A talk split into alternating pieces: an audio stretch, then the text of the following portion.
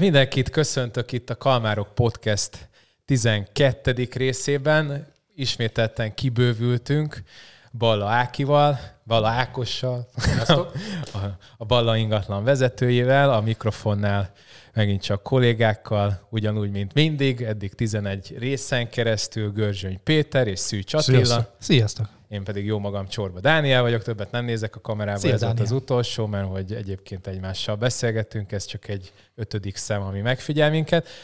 A mai részben eh, azért gyűjtünk ma össze, hogy elénekeljük, a, nem, hogy a, fogjuk meg egymás kezét és a himnuszt énekeljük, nem? A 2021-es ingatlan piacról fogunk beszélni, ezért is hívtuk meg Ákost, mert hogy eléggé otthon van a témában, elég sokat szokott ezzel kapcsolatban nyilatkozni, lehet, hogy nekünk is újat fog tudni mondani, bár minden nyilatkozatát figyeljük.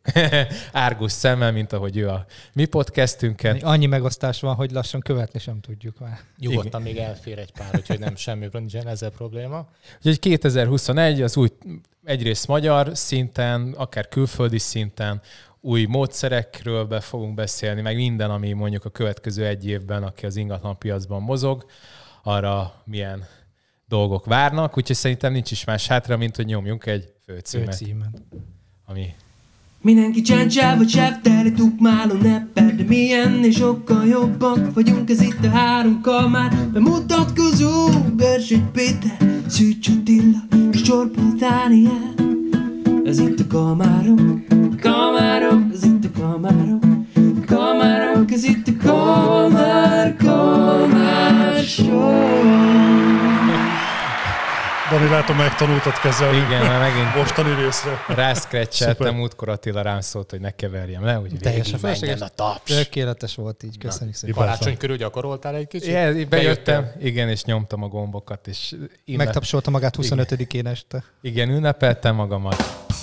És készültem a jobbnál jobb poénokra, illetve a Petinek a különböző új fejlesztéseire. Wow. Úgyhogy ilyenekkel, ilyenekkel töltöttem itt a két ünnepet. Mivel kezdjük? Na, hát ö, rengeteg témát összeírtunk azért. Ö, elsősorban én egyébként azon kívül, hogy a piacról fogunk beszélni, én ö, Ákosnak itt kíváncsi vagyok a, a céges dolgaira is, illetve hogy a cégét merre viszi ebbe az évbe, hogy látja a piac szinten. Hogy ezt. mosott tisztára, amelyik uh, bahamai számlára utalod át azokat a töménytelen pénzeket, hogy, amit... hogy, offshore, hogy offshore ebben az évben. Igen. Ez a része rövid is a beszélgetésnek, mert ilyen nincsen, Nincsen tehát gond. alapvetően magyar Illetve engem cég, érdekel, hogy magyar hogy kezdted. Ez már érdekesebb inkább. Én 20, 20 és fél éve, tehát lassan 21 éve kezdtem, akkor főiskolás voltam, az IBÖ-re jártam, tehát műszaki főiskola, innen az, hogy épületek, tehát ugye innen jön a dolog, tehát nem közgazdász vagy, vagy egyéb ilyen irányból, eh, hanem én az épületet láttam először meg az ingatlanozásban, aztán rájöttem, hogy azért ez nem az épületről szól, tehát sok esetben a legkisebb mértékben szól ugye magáról a lakásról, hanem az emberekről, akik ott benne laknak, vagy meg akarják venni ugye és az ehhez kapcsolódó problémakörök, azért ez nem kellett túl sok, tehát pár nap, az első pár napos ingatlanos tapasztalatból ez lejött nekem, de ez tetszett. Tehát alapvetően ugye műszaki irányból indultam, de, de tetszett az, hogy itt ugye emberekkel lehet foglalkozni. Ez egyébként a nyári Tetszett a rengeteg volt. pénz. És a rengeteg pénz, igen. Ez ugye a másodikos főiskolás múltam, és a nyári szünetben kezdtem el ezzel foglalkozni, és akkor kerestem egy hónapban többször annyit, mint a főiskolán egy tanár, akitől tanultam, és ez ugye elő, első körben talán megdöbbentő volt számomra, hiszen azért én még akkor 20 éves voltam, és ahhoz képest egész jó pénzt kerestem ebből. Utána egy kicsit vizsgálgattam, hogy tudom-e ezt sokszorozni. Tehát ez egy eseti dolog volt, hogy egy hónap alatt több pénzt keresek, mint aki egy mint tudom, 20-30 éves karriernek a csúcsán van. Ez volt ugye júliusban, augusztusban ez sikerült megint megismételnem, és akkor szeptemberben úgy gondoltam, hogy visszamegyek úgy főiskolára, hogy azok mellett esténként elkezdek dolgozni. Ez rögtön az elején, mert a saját vállalkozásod keretén belül ment, vagy még... Igen, ez a József Attila lakótelepen egy pincében volt, tehát a harmadik hónapban egy pincehelyiséget kibéreltem akkor 16 ezer forintért. Kicsit dohos volt, kicsit koszos volt, de, de nagyjából az első kis irodának jó volt. Saját kezemmel festettem, vettem egy IKEA asztalt, tehát egy ilyen nagyon minimálban elindultam. Ez volt szeptemberben, tudtam mellette ugye főiskolára járni, és abban az évben decemberben már tizen voltunk, egy évvel később 20 voltunk, és úgy szépen lassan elkezdett ez fejlődni. Aztán jött a hatos BMW. Vagy igen, az is jött, csak- 750-esen? Egy hatos ez. Hatos? Igen, de kettő között van 20 év, tehát Ja. azért egy 20 éves időszakot így hirtelen átugrottál. E, igen, tehát ez a családi kategóriája autó, ugye most ugye azért ez 20 évnek a, a termé, termése. Az egyetlen egy cég vagyunk a piacon, aki ebben a volumenben viszont nem a franchise építésre törekszik, tehát alapvetően ma Igen, ez, volt a franchise zene? Nem, ez a reklám, ez a reklám, ez a Reklámja. reklámzene. Igen. Igen, a franchise-oknak csináltam a reklámot, nem magunknak, de viccet félretéve itt azért szeretném megkülönböztetni magunkat nagyban attól, hogy mi nem abból élünk, hogy franchise partnereknek franchise-t adunk el, és különféle vélt vagy valós szolgáltatásokat, hanem mi dolgozunk. Tehát nekünk a munkánkat az ügyfél fizeti ki, és alapvetően nem a franchise partnerek rakják össze vérrel, verejtékkel, hanem mi nekünk, hogyha abban a hónapban vacakul teljesítettünk, mert mondjuk rosszal amit csinálunk, akkor nem lesz, aki kifizeti a munkánkat, és akkor nekem kell a rezsit kifizetnem, meg a Ja, az milyen ismerős, dolgokat. nem, nem tudom, nektek ismerős. Ja. Ugye, hát lehet, hogy ezért ülünk itt. Tehát alapvetően azt gondolom, hogy mindannyian ezeket az értékeket valljuk, hogy a, ha az ügyfél nem elégedett, akkor nem nagyon van Pontosan. Pontosan. És hogy, va- hogy van nálatok a, külf- vagy a, a budapesti irodák az? Budapest és Pest megye a saját, Siófok és környéke saját, és egy vagy két olyan vidéki megyeszékhely és kisebb meg. városok vannak, ahol egyébként remek partnerekkel dolgozunk, Ja. de nem a klasszikus franchise modellben, Mhm. hanem alapvetően nem szedünk tőlük franchise díjat, nem véletlen, tehát egy Salgótarjáni ingatlanpiac nem bírja el sem azt, hogy valakitől megkövetelnek egy milliós bérleti díjat, és belehajszolják, hogy olyan helyszíre menjen, vagy az, hogy franchise díjat fizessen, vagy belenyúlnak a jutalékokba, tehát alapvetően vannak vidéki partnereink, akikkel kiszolgálunk vidéki ügyfeleket, de ez, ez nálunk nem egy erős törekvés, tehát alapvetően az a cél, hogy Budapesten és Pest megyében legyünk erősek, hiszen egyébként ugye a piaci forgalomnak azért értékarányosan legalább kétharmad része ebben a, a az egy megyényi, meg egy fővárosi Igen. helyszínen Azt zajlik. lehet tudni, hány irodánál tartotok? Ö, 50 irodánál, de ebben vannak még projektirodák is, tehát ez egy teljesen új színfolt volt az elmúlt négy évben, hogy új építési ingatlanok esetében minden egyes projekt helyszínén fölállítottunk egy fizikailag elérhető irodát, ahova ugyanúgy bemegy az ügyfél, ugyanúgy tud vásárolni, Konténeriroda. konténeriroda, vagy hát annak a földszintje. Tehát vannak itt azért zord körülmények között működő irodák, de vannak nagyon szép irodák is, amik pro- projekteket És szolgáltatnak. mennyire van még neked ilyen hands-on approach, tehát hogy mennyire tudod ezt a majdnem 50 irodát, ami igazából saját irodád, kezelni őket tényleg így, hogy akár napi vagy heti szinten? Egyre kevesebbet jutok el fizikailag az irodákba, tehát van olyan irodámmal meg kell, mondjam, a tavalyi évben nem jutottam el, de ez egyébként nagyban az irodavezető dicséri, hiszen nem kellett oda mennem, alapvetően sok esetben csak egy kávéra vagy egy szinte egy baráti beszélgetésre járok, tehát alapvetően az iroda vezetők vezetik a, a céget is, illetve az irodákat is, és hogy irodavezetői meetingeken online, offline találkozunk, tehát alapvetően egy 12 fős irodavezetői csapat vezeti ezeket az irodákat, és határozza meg a, a cég irányvonalait. Én nagyon szeretem elengedni alapvetően az irodavezetőket és magukat, a kollégákat is. Tehát mondok egy példát, a, a belső IT rendszerünk, tehát a back office rendszerünk nem nekem készül, hanem a kollégáknak. Tehát, hogyha a kollégának van egy igénye, és az nem az ő igénye, hanem már rajta kívül legalább 10-20 embernek ez, ez egy hasznos dolog, akkor az a fejlesztőnek az a feladat, hogy megoldja.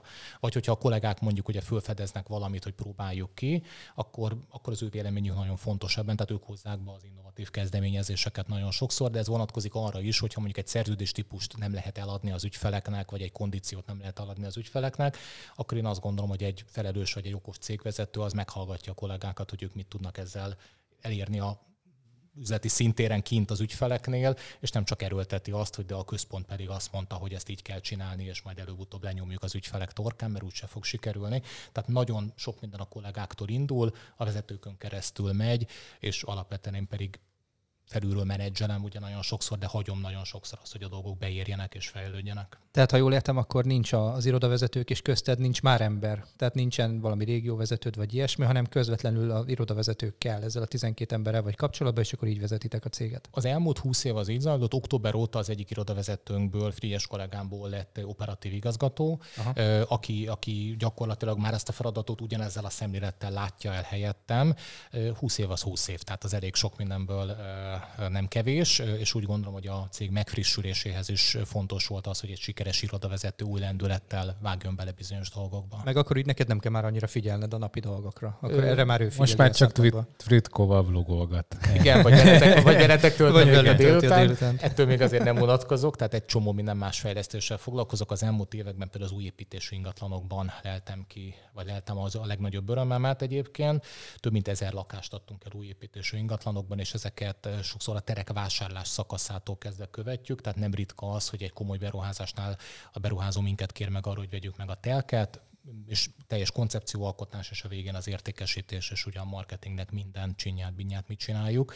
Ez egy nagyon izgalmas dolog volt, és hát talán nem árulok el titkot azzal, hogy azért 2021-ben is van ebben némi üzleti lehetőség. Nem, semmi ilyesmi. És, és részben ezért a személyes munkámat is projekteknek, új építésű projekteknek fogom dedikálni, de ez még nem teljesen kiforrott, tehát a következő egy-két hónapban lesznek ezzel kapcsolatban még érdekességek. Azt hogy kérdezem meg, hogy az elmúlt 5-10 évben rengeteg új hálózat nyílt, hogy ti, mint a Balla ingatlan, miben látjátok a legnagyobb különbséget működésben, felfogásban a, a többi, irodá, többi hálózathoz képest? Vagy miben próbáltok meg különböztetni saját magatokat? Én a legalacsonyabb fluktuációt ö, tűztem ki a zászlónkra, és ezt tartom is, tehát adott esetben nálunk kb. 10%-os éves fluktuáció van, ami még nekem még így is sok, jó. tehát én ettől még nem vagyok boldog. Aki ugye nem feltétlenül van benne a szakmában, az, az esetleg gondolkodik, hogy ez miért fontos. Hát azért fontos, mert azoknál a hálózatoknál, ahol 40-60 os a fluktuáció, és ugye ez tény, tehát alapvetően a van. legnagyobb hálózatoknál ma ez így van. Az azt jelenti, hogy sok esetben 60% az esély annak, hogy olyan kollégával találkozol, aki nincs egy éve a cégnél. De mondjuk lehet, hogy 3-6 hónapja ott van, különféle képzéseken részt vett, nagyon kedves, aranyos ember, de ez nem szakmai tudás. Én pedig abban hiszek, hogy azért, ugye az előbb említettem, hogy emberezünk, de ez nem azt jelenti, hogy csak csevegünk, locsogunk, fecsegünk. Tehát azért a szakmai tudás az kell, csak nem ahhoz kell feltétlenül a szakmai tudás, hogy egy mély alapozásban te nagyon napra kész legyél, hanem abban a know-how-ban, hogyan végigviszed ezt a folyamatot, vagy ugyan esetleg az elején fölismered, hogy nem tudod végigvinni a folyamatot, vagy ő neki nem is ingatlan ügye van, vagy egy csomó minden más kérdést ugye föl lehetne itt sorolni. Ez egészen egyszerűen tapasztalat kell, és az olyan emberekkel szerintem jól nem működik, akik három hónapja itt vannak, de nagyon lelkesek. Tehát ehhez bizony több év szakmai tapasztalat kell. Én eh, tavaly évben több kollégámat megkérdeztem arról, hogy mikor érezte azt, hogy úgy kezdi átlátni ezt az egész történetet, amit csinál, és nagyjából a másfél évet jelölték meg, pedig egyébként nagyon okos, előre válogatott kollégákkal dolgozunk, mindent megkapnak, minden képzés, mint ahogy a minden cégnél nálunk is képzések vannak. Mi is ugye azt állítjuk, hogy a legjobbat nyújtjuk, mégis a kollégáink nagy része azt mondja, hogy bizony nagyjából másfél év után kezdi átlátni azt, hogy tudja, hogy mihez, milyen tudatossággal nyúl, mikor enged el egy ügyletet, mikor kér segítséget, hó, mikor hívja fel az ügyvédet, a hiteltanácsadót. Tehát egyáltalán átlátja ezt a folyamatot. Nem tűnik bonyolultnak, de mégis ennyire bonyolult ez a folyamat. Visszatérve a kérdésre, én azt gondolom, hogy ez tud egy komoly megkülönböztető lenni egy akár egy hálózatnál, vagy akár egy párfős irodánál, vagy akár egy egyszemélyes cégnél is, aki egyébként a saját képzettségét tartja a legfontosabbnak, nem az, hogy az árbevételt hajszolja, vagy egyéb számokat hajszoljon, mi, mi nekünk ez a legfontosabb.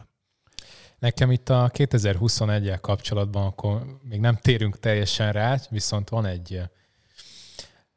Beszéltünk arról annó, hogy te is észrevetted azt, vagy hát rájöttél elég gyorsan, hogyha a leadet rátereled a komra, azzal, ha már megfelelő kitettséged van, most nyilván ilyen kisebb pontok, mint mondjuk én, vagy kis pont, mint én, a ti nevetekben nem nyilatkozom, de vagy nekem kicsi a portfólióm, de mondjuk nálatok azért már van egy elég nagy, akkor az lábon lövés, hogyha a leadet azt a komra terelitek, és ezért elkezdtétek tudatosan fölépíteni a saját hon- honlapotokat is, és minél user, tehát a UX szempontjából ott tartani az embereket. Egyébként hozzáteszem, pont múltkor is beszéltem már arról, hogy írnék, vagy írok egy cikket, és hát lehet, hogy inkább csak kiteszem majd egy Excel táblában az egészet, de hogy azt láttam, hogy gyakorlatilag a nagy franchise-oknak is, bár mondjuk ott utána megfejtettük, hogy valószínűleg azért, mert ők saját maguk is, tehát a, az alkalmazottak is azt a felületet használják, de hogy akkor is mondjuk a piac vezető utáni mondjuk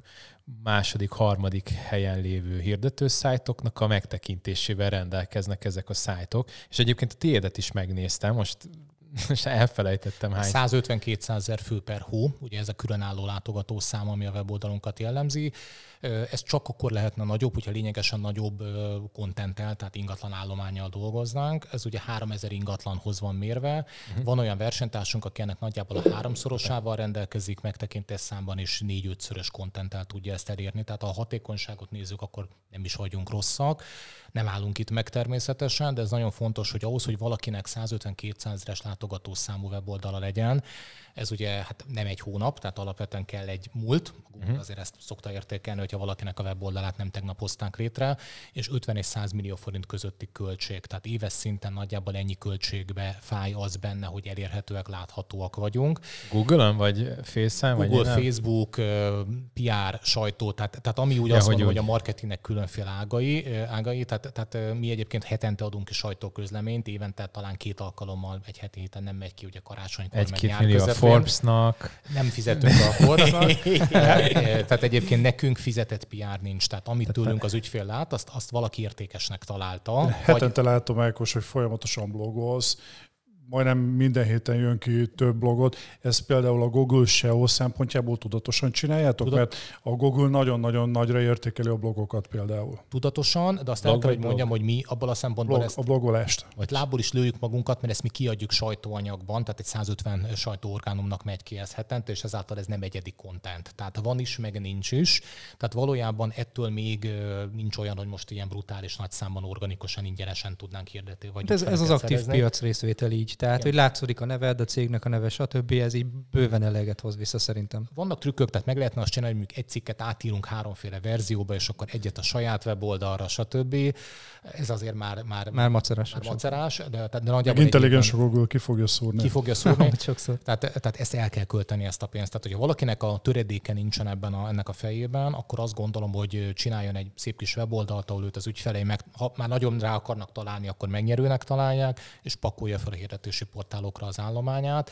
Alapvetően még a rezsiközösségek is abban a problémában küzdenek, hogy komoly állományuk van, de ugye a rezsiközösség jellege miatt ugye az olcsó közvetítőket szedik össze, vagy a kispénz költő, mm. vagy nem szívesen költő közvetítőket, és abból soha nem marad például annyira, hogy egy weboldalt egyáltalán összerakjanak, ami mondjuk 2021-ben mondjuk már alap. normálisan néz ki, vagy alap. Igen. Arra meg főleg nem jut, hogy 10 ezer forintnál többet költsenek AdWords-re, tehát néha beszélgetünk kollégákkal, és komolyabb cégek azt mondják, hogy hát egy iroda költ 10-20-30 ezer forintot AdWords-re, Naponta. Semmi.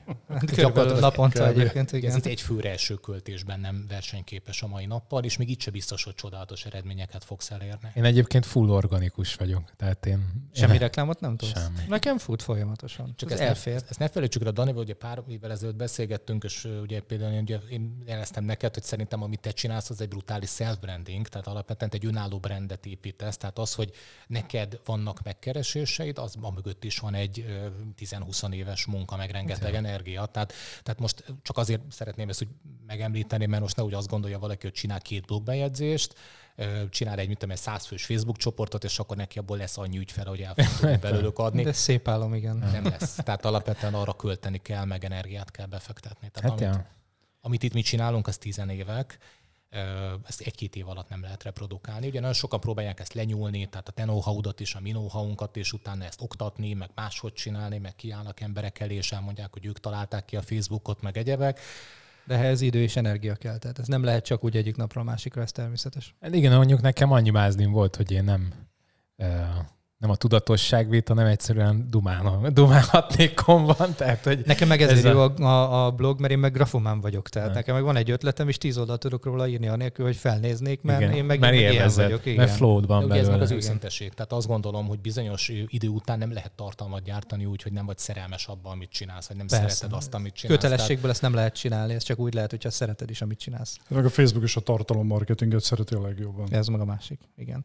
Nem, Jó. Meg az embereknek ugye unalmas lesz egy idő után. Tehát tehát, hogyha nem adod bele magadat, nincs sztorid, nincs érdekesség, nincs újdonság, nem vagy a piacon, vagy nem azt adod az embereknek, amiket őt ér, ami, amit visszaigazolásként kapnak, tehát most például ugye most van egy-két cég, aki mindig az ellenkezőjét kommunikálja annak, mint ami a piacon érezhető. Én nem tudom, hogy kinek. Nem tudom, kiről beszélsz. Nem, soha nem hallottunk ilyen. Figyelj, lehet egyébként napi dologra, tehát nincs kötetlen a történet, ingatlan bazárra rátérjünk. Én, én ezt nem is értettem, ha már, vagy nem tudom, hogy te arra gondoltál. A gondolsz, Szerintem meg most nem a bazárra gondolt. Nem, Versenytársunkra, versenytársunkra gondoltam. Te, te.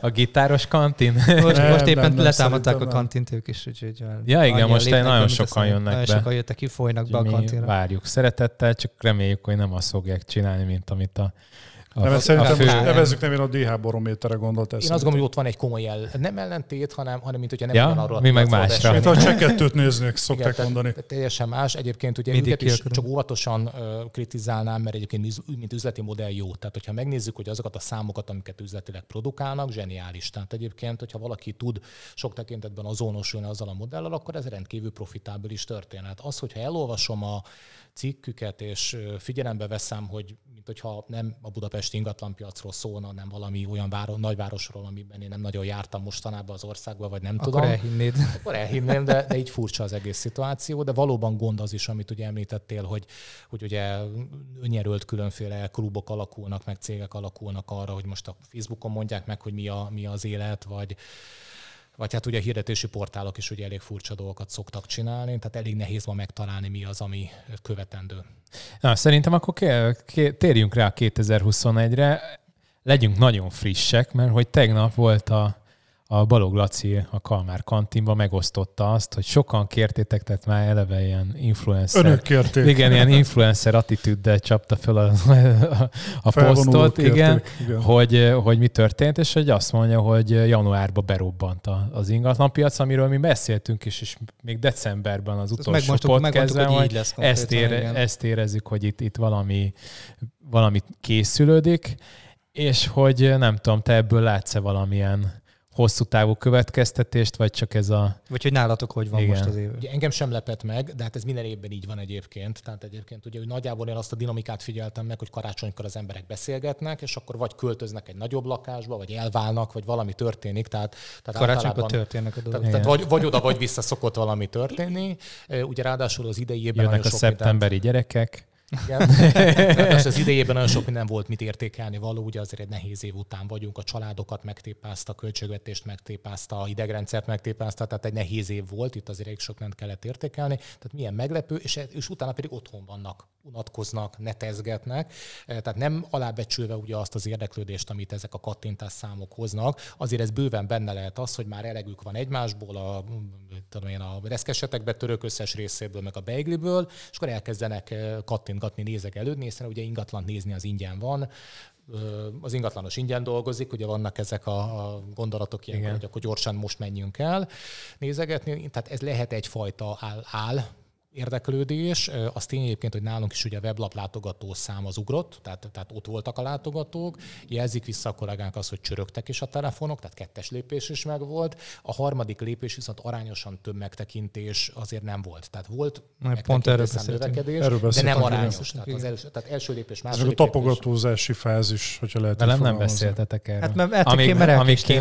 Mert vártuk rád 20 percet, a mínusz 10 fokban. Két ilyen, nézét, ilyen, ilyen csontáfagyott tetemet kellett bevonszolnom ide. Ilyen hánszoló, mint a, a izé, Jedi visszatérben úgy néztek ki. Meg ugye alapvetően tehát mindenki azt látta, hogy a 20-ba eléggé kivártak, és ami 21-ben az új szabályozás 5%-os lakásáfa, csok miatt illetékmentesség, stb. miatt ugye most indul el, most indulnak el a dolgok, gondolom nálatok is inkább ezek csapódnak most. Ez így igaz. Sőt, egyébként mi az elmúlt napokban összegyűjtöttük azokat a, a Novák Katalin által bejelentett Ezt a mikrofont. Igen, továbbra is ide beszélünk, igen, igen. Tehát az elmúlt napokban a, összegyűjtöttük a Novák Katalin által bejelentett lehetőségeket, és 14 oldalnyi gépelt anyag jött össze.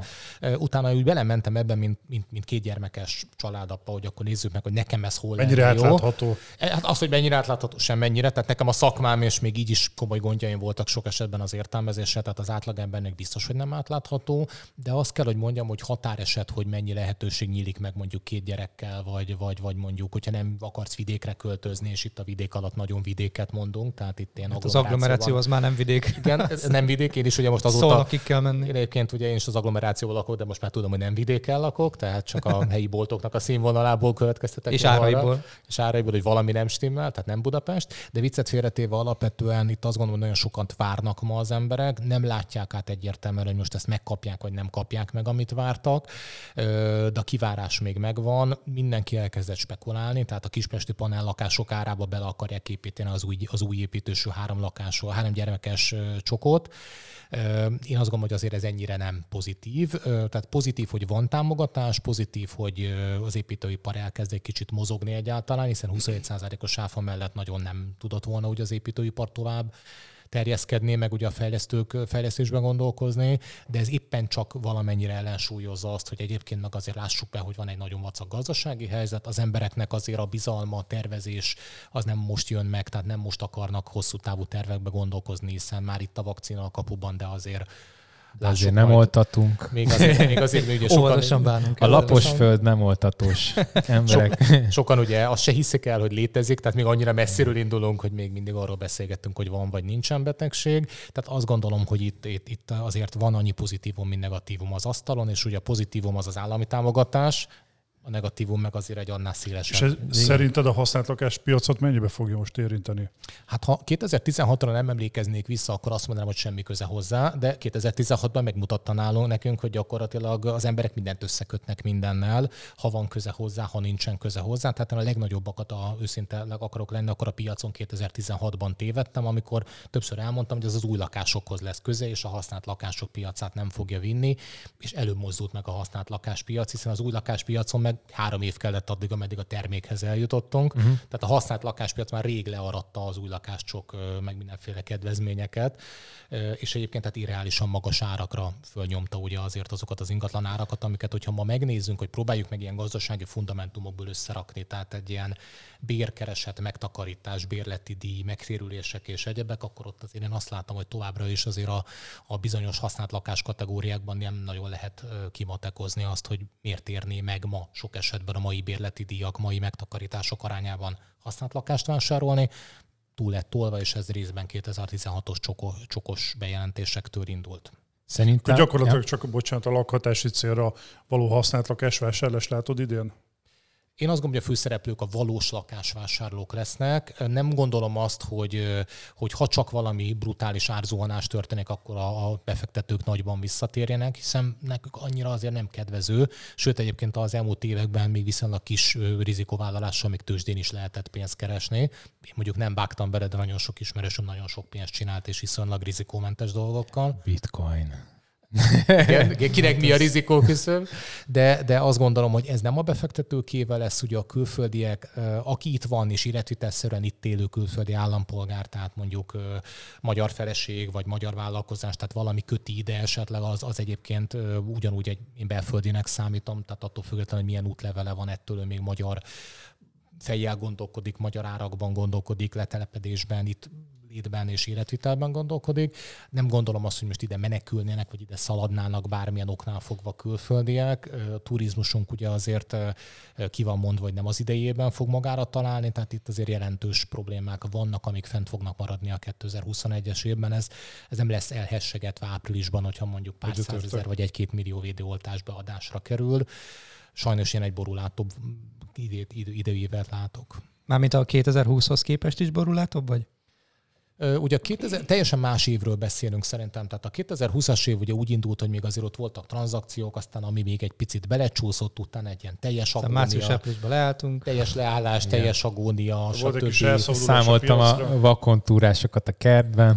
Akkor utána, igen, akkor utána augusztusban volt egy ilyen, csak azért is elmegyünk Horvátországba, mert én meg, megmutatjuk, hogy elmehettünk Horvát. Tehát ilyen teljesen furcsa szituációk alakultak ki. Utána ennek jött egy ilyen ingatlanpiaci bómja is, hogy még gyorsan vegyünk, hogy akkor most kell venni, meg most kell megvenni a, a legszebb nyaralót az egész nyaraláshoz. Tehát mindenféle furcsa dolgok kerültek elő, tehát olyan dolgok is, amik úgy végül is logikusak, de egy, egy ilyen egészségügyi krízis helyzetben azért nem feltétlenül ez lenne egy legelső dolog, hogy gyorsan vegyünk egy nyaralót, de érthető, hogy ha meg nem akarunk otthon lakni, akkor meg a nyaraló ennél jobb. Tehát teljesen kiszámíthatatlan dolgok kerültek elő. Balatonnak úgy megnyomta az árait, hogy csoda volt nézni, hát minden második budapesti a Balatonra akart menni a vírus alatt. Igen, ami egyébként azt jelenti, hogy egyébként miközben elszöktek az emberek a tömegtől, a tömeg meg ott keletkezett. Igen, Tehát el, teljesen, elmentek a tömegbe. Teljesen furcsa pontosan. szituáció jött létre.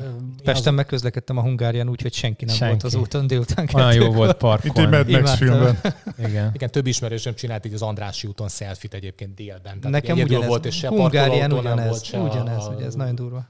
Úgyhogy én azt gondolom, hogy az idejében ez teljesen más lesz, tehát ehhez képest már azért egy megfontoltabb év lesz, tehát nem most szaladunk le Balatonra nyaralót venni, nem most tesszük meg életünk legnagyobb befektetését, de hogyha lakást kell vennünk, mert ugye hát a gyermekek képesek nőni, meg megszületni, meg, de, tényleg Nem tudom, ti hogy vagytok ezzel, de nálunk is vannak ilyen élethelyzetek, tehát alapvetően ezek teljesen normális dolgok. Meg egyébként azt ne felejtsük el, hogy nagyon sok vállás lesz szerintem az idei évben. Tehát azért ez az összezártság, ugye Magyarországon egyébként is, hogy ott, ami 50% körüli volt a, a sikeres vagy nem sikeres házasságoknak a köre, de azért az összezártság az jót ennek nem tett, tehát ettől az emberek nem toleránsabbak lettek a, pár, párjukkal szemben. Minden harmadik éve kell egy gyerek, és nincs idő azon gondolkodni, hogy milyen a pár kapcsolat. Sok lesz a vagyonelosztásból a Hát meg sose találkozol a feleségeddel, tehát ilyen, ilyen gond nincsen. Két gyerekkel már, ugye nálam most a második, Daninál megvan kettő, tehát igazából mi a matekot hozzuk. Olyan, mint a minden reggel egy izé, lövészárokban kell. csak, csak nem, az, nem a katonák üvöltenek mellette, hanem a gyerekek. Így. Jó, ez legyen a legnagyobb bajunk. Persze, én imádom. Na, de hát, Na, én mindig menjünk- utólag jó. Na, Menjünk tovább szakmailag. Ugye itt beszéltünk érintőlegesen az 5%-os lakásáfó építés, stb. Fel van nekünk írva a rozsdővezet. Ugye most mi lesz, mert az volt, hogy 5%-os rozsdővezeti áfa. az mínusz 5 százalék. Igen, hogy azt olvasgattuk, hogy 0%. Mennyit tudsz, hogy látod? Erről biztos információm nincsen, de ugye én is összerakom azokat az információkat, amiket ti is más is próbál összerakni, és én azt látom a legvalószínűbbnek ez alapján, hogy lesz egy 0%-os övezet, ami valamilyen tudományos vagy kevésbé tudományos módon összeállított térkép vagy lista alapján lesz bizonyos projektekre. Hogy kinek mire van szüksége, melyik területre, Igen. és akkor Ki azt hirtelen lesz. Azért hogy a- racionális, Ez az összeesküvés elmélet. valakinek Ne. racionális lesz, de, Valaki, valaki jól jár, igen. de, de, de lesz, azt gondolom, hogy lesz egy ilyen lista. Volt-e ami- led, led biznisze, nem volt led biznisze, belecsaphat-e? A Kodály körönd egyik része Igen. rozsdővezet, a másik nem. Igen. Tehát lesz, tehát, tehát lesz egyfajta racionalitás ebben, és a, ezek a lakások ugye az azt jelenti, hogy 0%-os áfával lesznek értékesítve. De rögtön ellen is mondok annak, hogy ez csak jót jelenthet, mert ugye nagyon sok vevő megspekulál az áfa visszatérítésre. Na most ő mind a 0%-ot vissza fogja kapni, tehát ebből a szempontból a fejlesztők itt már lehet, hogy már annyira jól jártak, hogy a végén nem járnak annyira jól, mert valójában ugye az ő vevőiknek a köre, hogyha elkezdi keresni a 0%-os terméket, akkor elvándorol. Uh-huh. Hát ez a típusú vevőkör biztos, hogy elvándorol, az máshol fog venni logikus módon persze. Miközben ugye a bruttó ár ugyanannyi lesz, tehát egyébként, hogyha most ez arról szól, hogy valaki hozzájut egy 0%-os telekhez, ugyanazt az árat fogja eladni, megpróbál érvényesíteni, a kerületi persze, csak átlagár. nagyobb lesz a profit. Ezt- ezt. Nagyobb lesz a profitja, de az ő vevője meg rosszabbul fog járni, mert azt mondja, Szűkebb a hogy vevőkör. Szűkebb a vevőkör szűkebb a miatt, vevőkör. igen. Tehát veszed Eltűnt, eltűnt az. EFA más néven. Igen. Hát meg lehet, hogy emiatt le kell engedni azt az 5%-ot, hogy el tudja adni, tehát nagyjából ugyanott lesz. Én azt gondolom egyébként, hogy éppen emiatt, ahogyan te is ugye az előbb összegezted, hogy pont azért, mert le kell, hogy- de én azt gondolom, hogy a nulla meg az 5%-os projekt között már árnyalatnyi különbségek vannak. Hát én is ezt akartam mondani, hogy ez szerintem nem annyira. Igazából azt kéne látni, amire én nem látok rá, mert új építéssel nem foglalkozom, de hogy mondjuk egy rozsda övezetbe mennyire lehet eladni azt az új építést, és ahhoz képest mondjuk, ha nem ott fejlesztesz, mert a munkaerő, a beépített tégla, a nyílászárók, a fűtés, minden ugyanannyi lesz, I- csak egy, egy rosszabb helyen fogod. Itt, itt azért tegyük, tegyük rendbe ezt a dolgot. Én azt gondolom, hogy nem, a, tehát a rozsdővezet nem cseperi partelepet fogja jelenteni. Tehát a, vannak olyan feltételezések, hogy a rozsdővezetekben majd valamilyen igazán vacak területeket vonnak be. Én nem erre számítok. Én arra számítok, hogy ezek egészen egyszerűen olyan, te, ugye arra nem lehet ráhúzni a rozsdővezetet, ahol ma zöld park van például, vagy soha nem épített senki. Zöld rozsda. De például a 11., 13. kerület tele van olyan telkekkel, ahol, ahol egyébként egyébként két éven belül úgyis odaért volna a fejlesztésnek az üteme, van rajta valami bedőlt falu történet, erre ráhúzzák szépen a rozsdaövezetet, és ettől lesz ez, de ez egyébként ez teljesen piacképes, teljesen beépült, keresett, izgalmas terület például 11., 13., 14., 9. kerületben, tehát nem, nem Csepel fog ettől különösebben fókuszba kerülni. Máshogy fogalmazva, hogyha mondjuk a külvárosokban Csepelen is lenne ilyen rozsdővezet meg a 11. kerületben a fejlesztők, akkor is a 11. kerületet meg a 13. kerületet keresnék, Csepelen pedig továbbra is csak valami ö, kóbor gondolat, hogyha valaki ott esetleg Csepelen így is úgy is szarra a megtérülés, tehát nem tudsz mit csinálni. Mínusz 20%-kal kéne kb. a rozsdővezetet eladni Csepelen ahhoz, hogy megérje, igen. Nem lesz jobb. Én azt gondolom, hogy a külvárosi fejlesztések eddig is csak valamilyen hobbi fejlesztések voltak, vagy valaki nem tudom, hogy milyen oknál fogva vágott bele, hiszen ugyanazt a műszaki tartalmat kell előállítani. Az Ugyanannyiba kerül az építőanyag, mint ugye 11 szabvány határozza meg, és ma már ez egy elég magas szabvány. Most egy kicsit kitolták ugye az energetikai szabványt Igen. egy fél évvel, de ez egy építőipari beruházás szempontjából Semmi. fél év az semmi. Az azt jelenti, hogy valaki, hogyha csak hónapokkal csúszott volna ki, akkor nem esik arcra, akkor egy nagyon pici laufot kap még, hogy engedélyezze a projektjét. De, de ezeket a szabályokat kell ma Csepelen is teljesíteni, meg a 13. kerületben is teljesíteni, miközben Csepelen mondjuk el lehet adni 650 ezer forintért, 700 ezer forintért négyzetméterét a lakásoknak, a 13. kerületben pedig 1 millió forintért el lehet adni. Nonsens innentől kezdve, hogy valaki a És külvárosban... ez valahogy nem 5%-ra jönni ki a különböző. Nem, semmi köze az 5%-hoz, meg a rozsdővezethez. Tehát a rozsdővezetnek maga a neve, elnevezése szerintem nem helyes alapvetően, mert nagyon sokan a gyártelepekre, ipartelepekre asszociálnak, és nem tudok róla, hogy ezeket... Hát ezt az valaki. amerikai ö, megfogalmazásból szedték ki ezek a...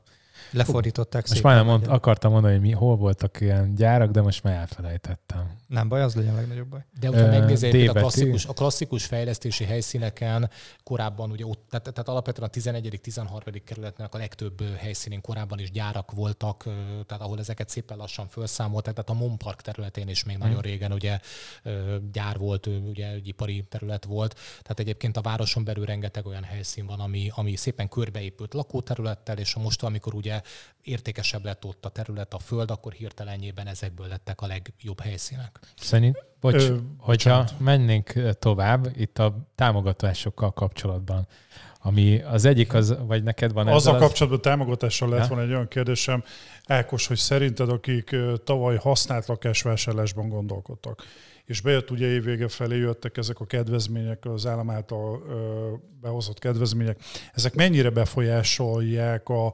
használt lakásvásárlóknak a, azt a döntését, hogy hány százaléka gondolhatja már azt, hogy inkább megpróbálkozik új lakás vásárlásra, magyarul mennyit vont el, hány százalékot vont el a korábban használt lakásvásárlók köréből ezek az intézkedések? Én nagyon kis százalékra gondolok, tehát alapvetően azért eh, óriási ugrás van a használt meg az új lakás között, eh, és ugye nagyon sokan macska. Belvárosi viszonylatban is ezt gondolod, amikor egy millió forintos új? nézetméter áron, nézd szét, rengeteg egy millió forintos nézetméter áru lakás van 11. kerületben is. Nekem a tapasztalatom, akkor kettő, ketté bontanám. Nagyon sokan kérdezik azt, hogy belvárosba vagy külvárosba lakni. Én azt gondolom, hogy ez nagyon kevés embernek van így valójában a fejében. Tehát aki a belvárosban akar lakni, az a belvárosban akar lakni.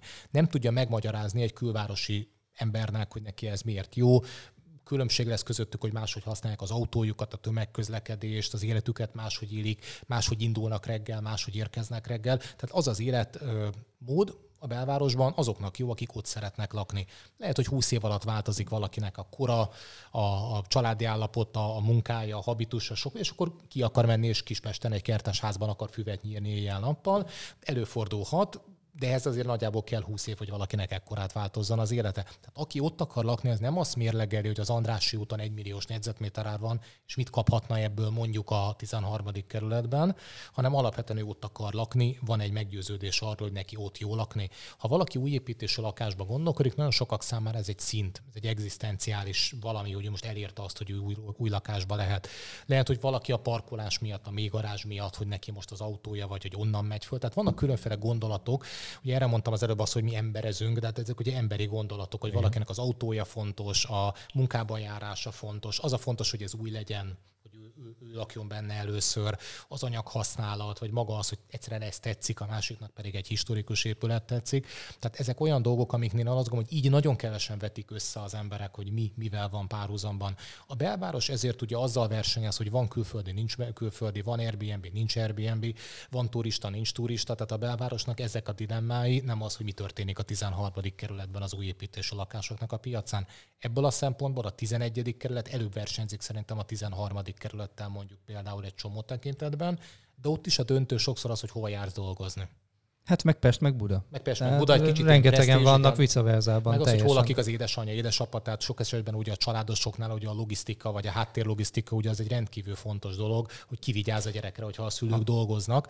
Tehát, hogyha megnézzük egyébként egy új építésű ingatlan esetében, egy harmadik kerületi új építésű ingatlan esetében végeztük el azt az elemzést, hogy megnéztük, hogy hova van bejelentve az adott vevő, és kiderült, hogy nagy része a 100 méterre levő panel lakótelepen lakik, tehát ott nőtt fel, még anyunál ott van a lakcím, és ö, az új építésű ingatlan megvették szemben az Ez egy érdekes oldalán összehasonlítás. tehát emberekről szól a dolog, és az emberek persze ugye kevesen vágynak Budáról Pestre, Pestről nagyon sokan vágynak Budá- Budára, tehát az egy olyan ugrás, hogy na most akkor én megengedhetem magamnak azt, hogy Budára költözöm. De ott is csak egy lépcsőt tudnak általában az emberek, hát kivéve, hogyha olyan nagyon szerencsések, hogy hirtelenében gazdagodnak meg. Most nem iparágakat szeretnék mondani, vagy lehetőségeket, de vannak szerencsések, tehát a lottózás például egy nagyon szerencsés dolog. Tehát, hogyha, hogyha valaki, hogyha nem ekkorát ugrik, akkor nagyon sokszor egy panel Pesti kerületből, egy panel Budai kerületbe lép, ott akkor egy új építésűbe, utána Madárhegy, Török Bálint, tehát, tehát valami lépcsőzetesség azért van ebben benne, és vannak logikák, amik általában az élethelyzetre, munkához, családhoz, kötődéshez, szülőkhöz vezetik az embereket, tehát ezek ennyire egyszerű dolgok nagyon sokszor. Tehát egy pszichológus azért pillanatokat összerakja, hogy hol laktál, miért ott laktál, és milyen irányba tartasz az életet. Az én irányító számomból lehet neki mutatni dolgokat, hogy 5309 a mai napig, aztán mondd meg, hogy miért. Ez merre van? az Jásznőkuszolnok megy egy teljes síkság közepe konkrétan. Úgyhogy onnan kimutathatsz. Egyszer elmehetnénk oda podcastelni. Bármikor. Mit, mit csinálunk ott? Bármikor. Lehet van egy nagyon jó vagy valami? termálfürdő. Úgy hívják Wow. a települést, hogy berekfürdő. Hát én akkor csinálunk ott egy, Azonnal izé- megyünk. csinálunk egy Hogy vége a karanténnak Ennyi. megyünk. A legjobb termálfürdő van az egész. Bár mondjuk ott meg meghalnak. Na, hogy ha már viszont beszéltünk a támogatásokról, hogy nagyjából az illetéket azt sejtettük, hogy ez el fogja tolni a, a keresletet az idei évre. Szerintem ami érdekesebb és ami megosztó, az a 3 plusz 3. Hogy ki mit lát benne, akár ti is. Én igazániból olyan nagy, tehát sokan, vagy pár embertől hallottam azt, hogy majd a használt lakásokat, vagy pontosabban a felújítandó lakásokat ez majd elkezdi szexibbé tenni, de szerintem 6 millió forint az, az egy, Hát az, az nem- Budapesten nem túl sok sok- mindent nem túl sok mindent lehet vele. Meg illetve egy évig tulajdonos kell legyél, hogyha jól tudom magyarul. A használt lakás, vagy a felújítandó használt lakások vásárlásánál az nem biztos, hogy szempont. Viszont hallottam egy jó kihasználás, hogy százezerért veszel valami fehér festőket, kifested, veszel az Ecserin számlát, illetve mind a kettőről, tehát a munkadíjról, és utána veszel egy Teslába, vagy egy Teslába beszállsz pontosabban. Tehát igazából az a lényege, hogy ugye előre meg kell finanszírozni, aztán Igen. nagyon ügyesen be kell mutatni, hogy ezek a Igen. munkák meg is történtek. Úgy és én azt mondom, hogy az a fizetik vissza. lakásvásárlást nem szerintem sem. Ez inkább Szerintem a maradás. Egy év- Tehát ez, igen, van, ez inkább pontosan. negatívan. Tehát a mi piacunkra, mint ingatlan közvetítői piacra inkább negatívan hat. Mert nagyon sokan azt mondják, hogy jó, hát Akkor nem cserélem le, maradok, nem felújítom, így van. Ö, Ha már úgyis benne lakik, úgyis föl akarta újítani, gondolhatja azt, hogy most egyébként vacakpiaci helyzet van, nem most adom el, tehát felújítom, és akkor majd két-három év múlva majd milyen jó lesz nekem. Az eladási kényszer csökkentő. Igen, ez nem feltétlenül baj, most nagyon sokan ettől ugye megijednek, hogy húha, hát most nem gondolom azt, hogy most nekünk nem kell három év múlva ügyfél. Sőt, egyébként ugye egy picit azt gondolom, hogy zavaró volt az, hogy ugye mindenki ilyen előrehozott vásárlást akart tenni, hitelt akart fölvenni, gyereket vállalt, nem létező gyerekre vette föl a csokot. Ezekkel ugye valójában egy picit jól éltünk az elmúlt években, mert több volt a vevő, de ezeket a következő évekből, a jövőből vettük ki. előre. Pontosan, Kivettük. pontosan. Tehát az, hogy most egy picit mindenki marad a fenekén, kicsit felújítja a lakását, megerősödik, és majd három év múlva adja el és veszi, és abban a közvetítői piacnak szerepe lesz, az nem lesz rossz akkor. Ma még ettől még meg kell, hogy éljünk valamiből. Tehát most egy picit szerintem ott vagyunk ezzel, hogy a múltban egy csomó embert elhaláztunk, mert akik gyorsan igénybe tudták venni, azok kiestek, és már egy csomó meg most inkább he- belehelyezkednek abba, hogy akkor most kivárjuk, megvárjuk.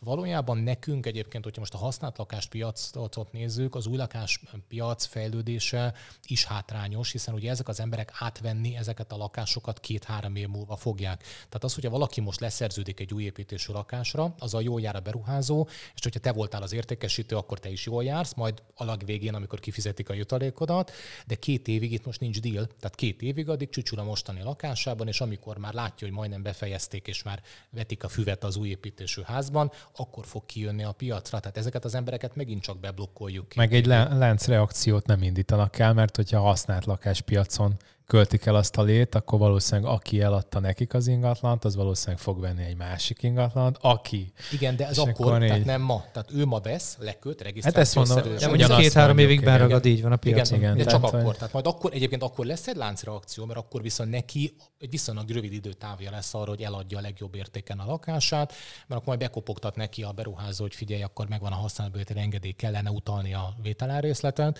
akkor lesz egy kis riadalom, Igen. de ez, ez, ez még azért odébb lesz. Hát jönnek egy ilyen- mindig, hogy két hónap alatt kéne eladni a kéglit, meg másfél hónap alatt. Igen, és akkor ennyiért miért nem megy el? Már Igen. fél éve hirdetem. Csak, csak ugye ez egy picit... Fél hónappal a lejárt idő előtt bontják a szerződést, mert nem tudtad eladni egy hónap alatt. És bekötik az OC-hoz 6 hónap kizárólag. Igen. 6-12. Majd, majd, utána, 12 majd utána egy év múlva visszajönnek, hogy nem is volt olyan hülyeség, amit mondtál, és végre tényleg csináljuk azt, amit Ez a true storyból. Igen.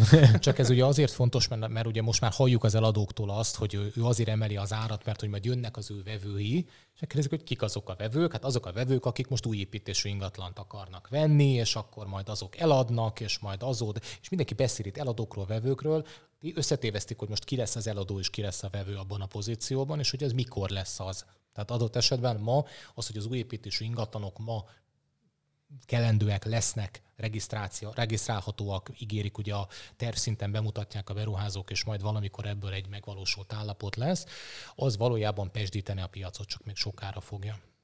Hát mire beérik, igen.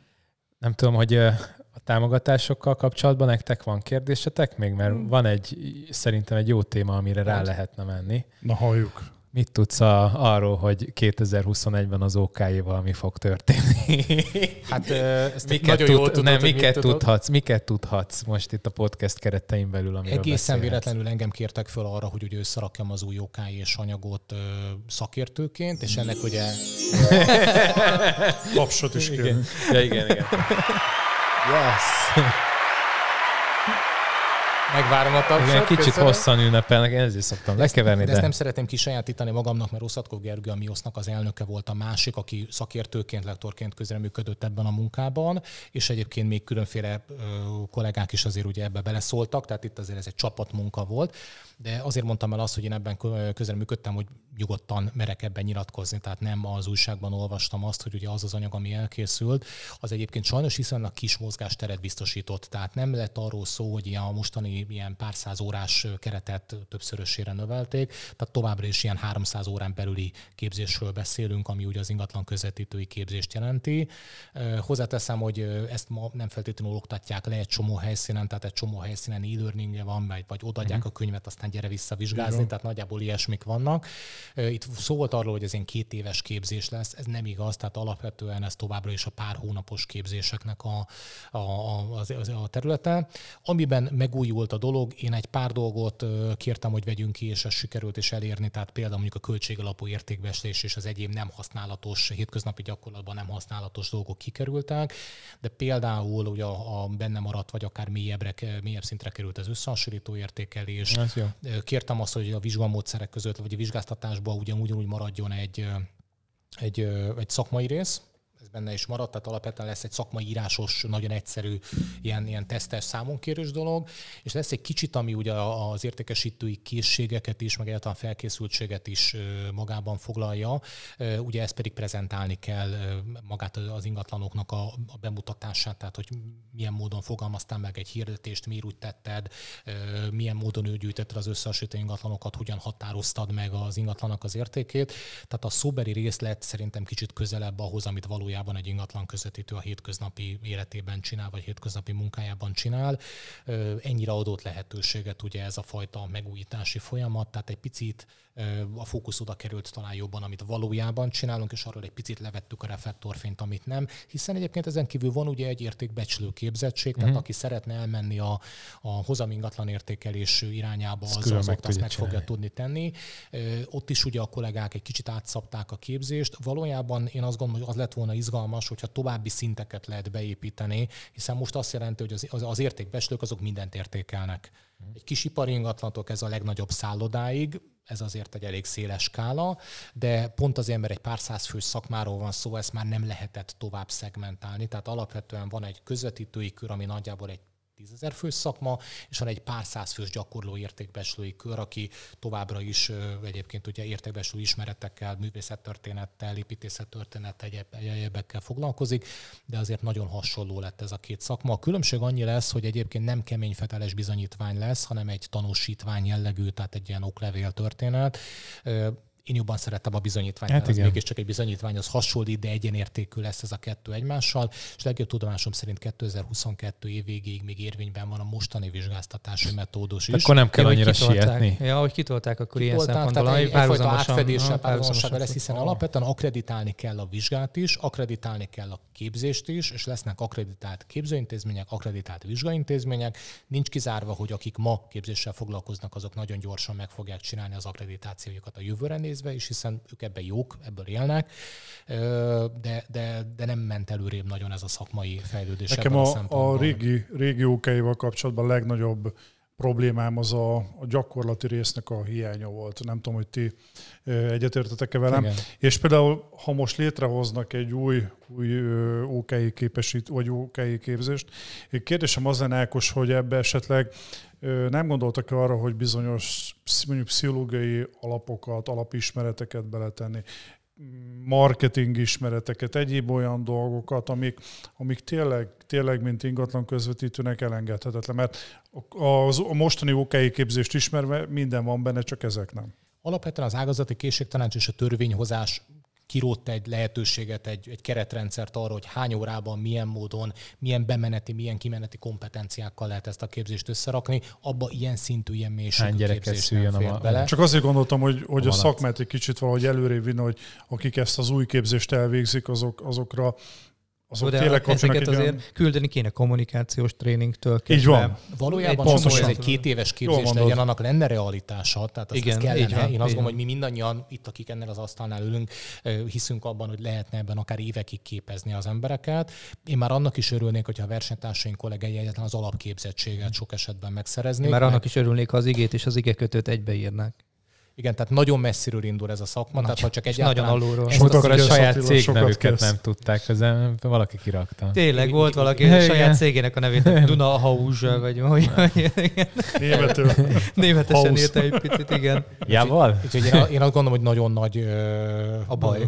Nagyon, nagyon messziről indulunk, tehát alapvetően az, amiről igen. te beszélsz, ez már lehetne egyfajta pozitív megkülönböztető, hogy legyen ilyen képzés is, akár önszerveződő módon, vagy, vagy valamilyen magasabb szintjét képviselve a, a szakmának, hiszen egyébként lehetne, tehát miért ne? Tehát adott esetben Persze. szervezetek, cégek összeállhatnának olyan különféle. Hogy valami komolyabb továbbképzést csinálni. Komolyabb. Arra is gondoltam, hogy az OKI fölött hát lehet van valami a speciális műszaki egyetemen, ha jól tudom, van, vagy a korvin. Hát nekem a mostani OKI-ssal kapcsolatban, bocsáss meg, Ákos, nekem a legnagyobb problémám az volt, hogy ordított róla, hogy ezt kivágosták a, a műszaki egyetemnek a...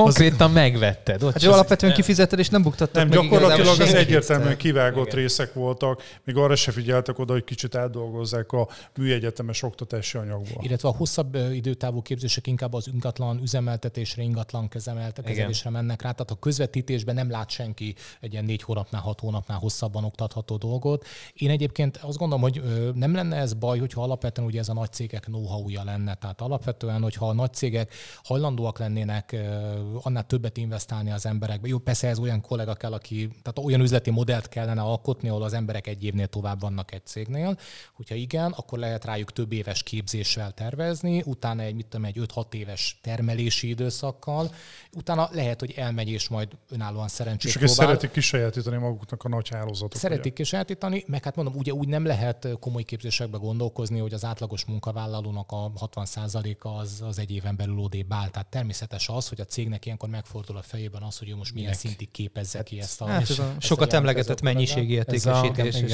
A szerződésbe röghöz kötik, hogy öt évig nem megy sehova, Milyen és megvan De én ezt nem okai problémának látom, tehát ez alapvetően ez, ez egy szakmai kérdés. Én nagyon nyersen már megfogalmaztam azt többször, hogy tízezer emberből 6000 embert el kellene, hogy nekünk itt mindannyian összefogjunk és zavarjunk el a csudába. És ugyanúgy menne a tovább az Gyönyörűen. Menne, jobban menne tovább, de ez azt jelenti, hogy egy-két cégnek megborulna elég rendesen az üzleti modellje ugye a toborzással, de utána ez a 4000 ember, ez ugyanannyi, sőt több közvetítői tevékenység, több jutalékot tudna termelni, több eladást tudna produkálni, reprodukálni, magasabb szinten tudná reprodukálni, reprodukálni az ügyfeleket, mert az elégedett ügyfél azért visszatérne. Hát a szakmatisztítása egyértelműen szükséges lenne. ez jobb lenne, és Ez azt gondolom, hogy ott, ott már lenne értelme beruházni ezeknek az embereknek, akik utána velünk maradnak a tudásába.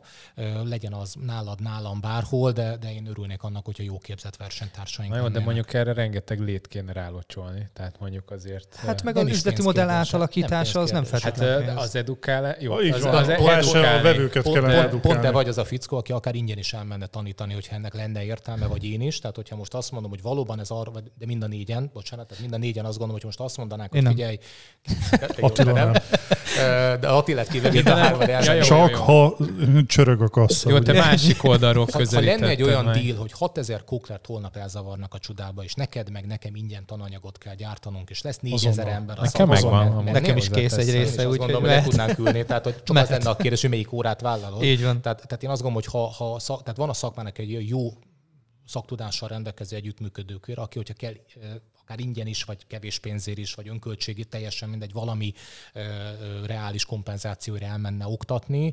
Most ugye ez nem így zajlik, hanem most az OK és tananyagot megpróbálják emberek úgy leoktatni, hogy 8 ásítozó hallgató van szembe, akik kifizetnek 100 ezer forintot, ez 800 ezer forint, abból hogy adsz Neki tök 240 mindegy. órás kontaktórás képzést úgy, hogy még vannak vizsgadíjak, terembérlet, fűtés, tankönyveket kellene adni az illetőnek, stb. Tehát ez így ezért soha nem lesz így oktatás. Úgy lehet oktatás, hogyha ezek a hallgatók, a jövőbeni kollégák és a te cégednek az érdekét szolgálják, vagy csak azt szolgálják, hogy nem rossz versenytársakat nevelünk ki a piacnak, hanem jó versenytársakat nevelünk Jó, mondjuk ki. én nekem a, igen, két oldalról lehet azért a piac tisztítást nézni. Én a másik oldalt néztem, mert ti a, arról beszéltek, hogy a kollégák fölött, tehát a, a szakma felől indulna meg egy tisztulás, én meg onnan közelítettem meg, hogy a, a vásárlók, az, az eladók felől hogy lássák azt, hogy tehát egy automatikusan az úgy lehetne nyilván, hogyha keresik azt, hogy nem Szerintem tudom, összefügg a kettő egymással. Hát lehet persze két oldalról is, csak hogy ők látják azt, hogy nem tudom ki a, a becsületes ingatlanos.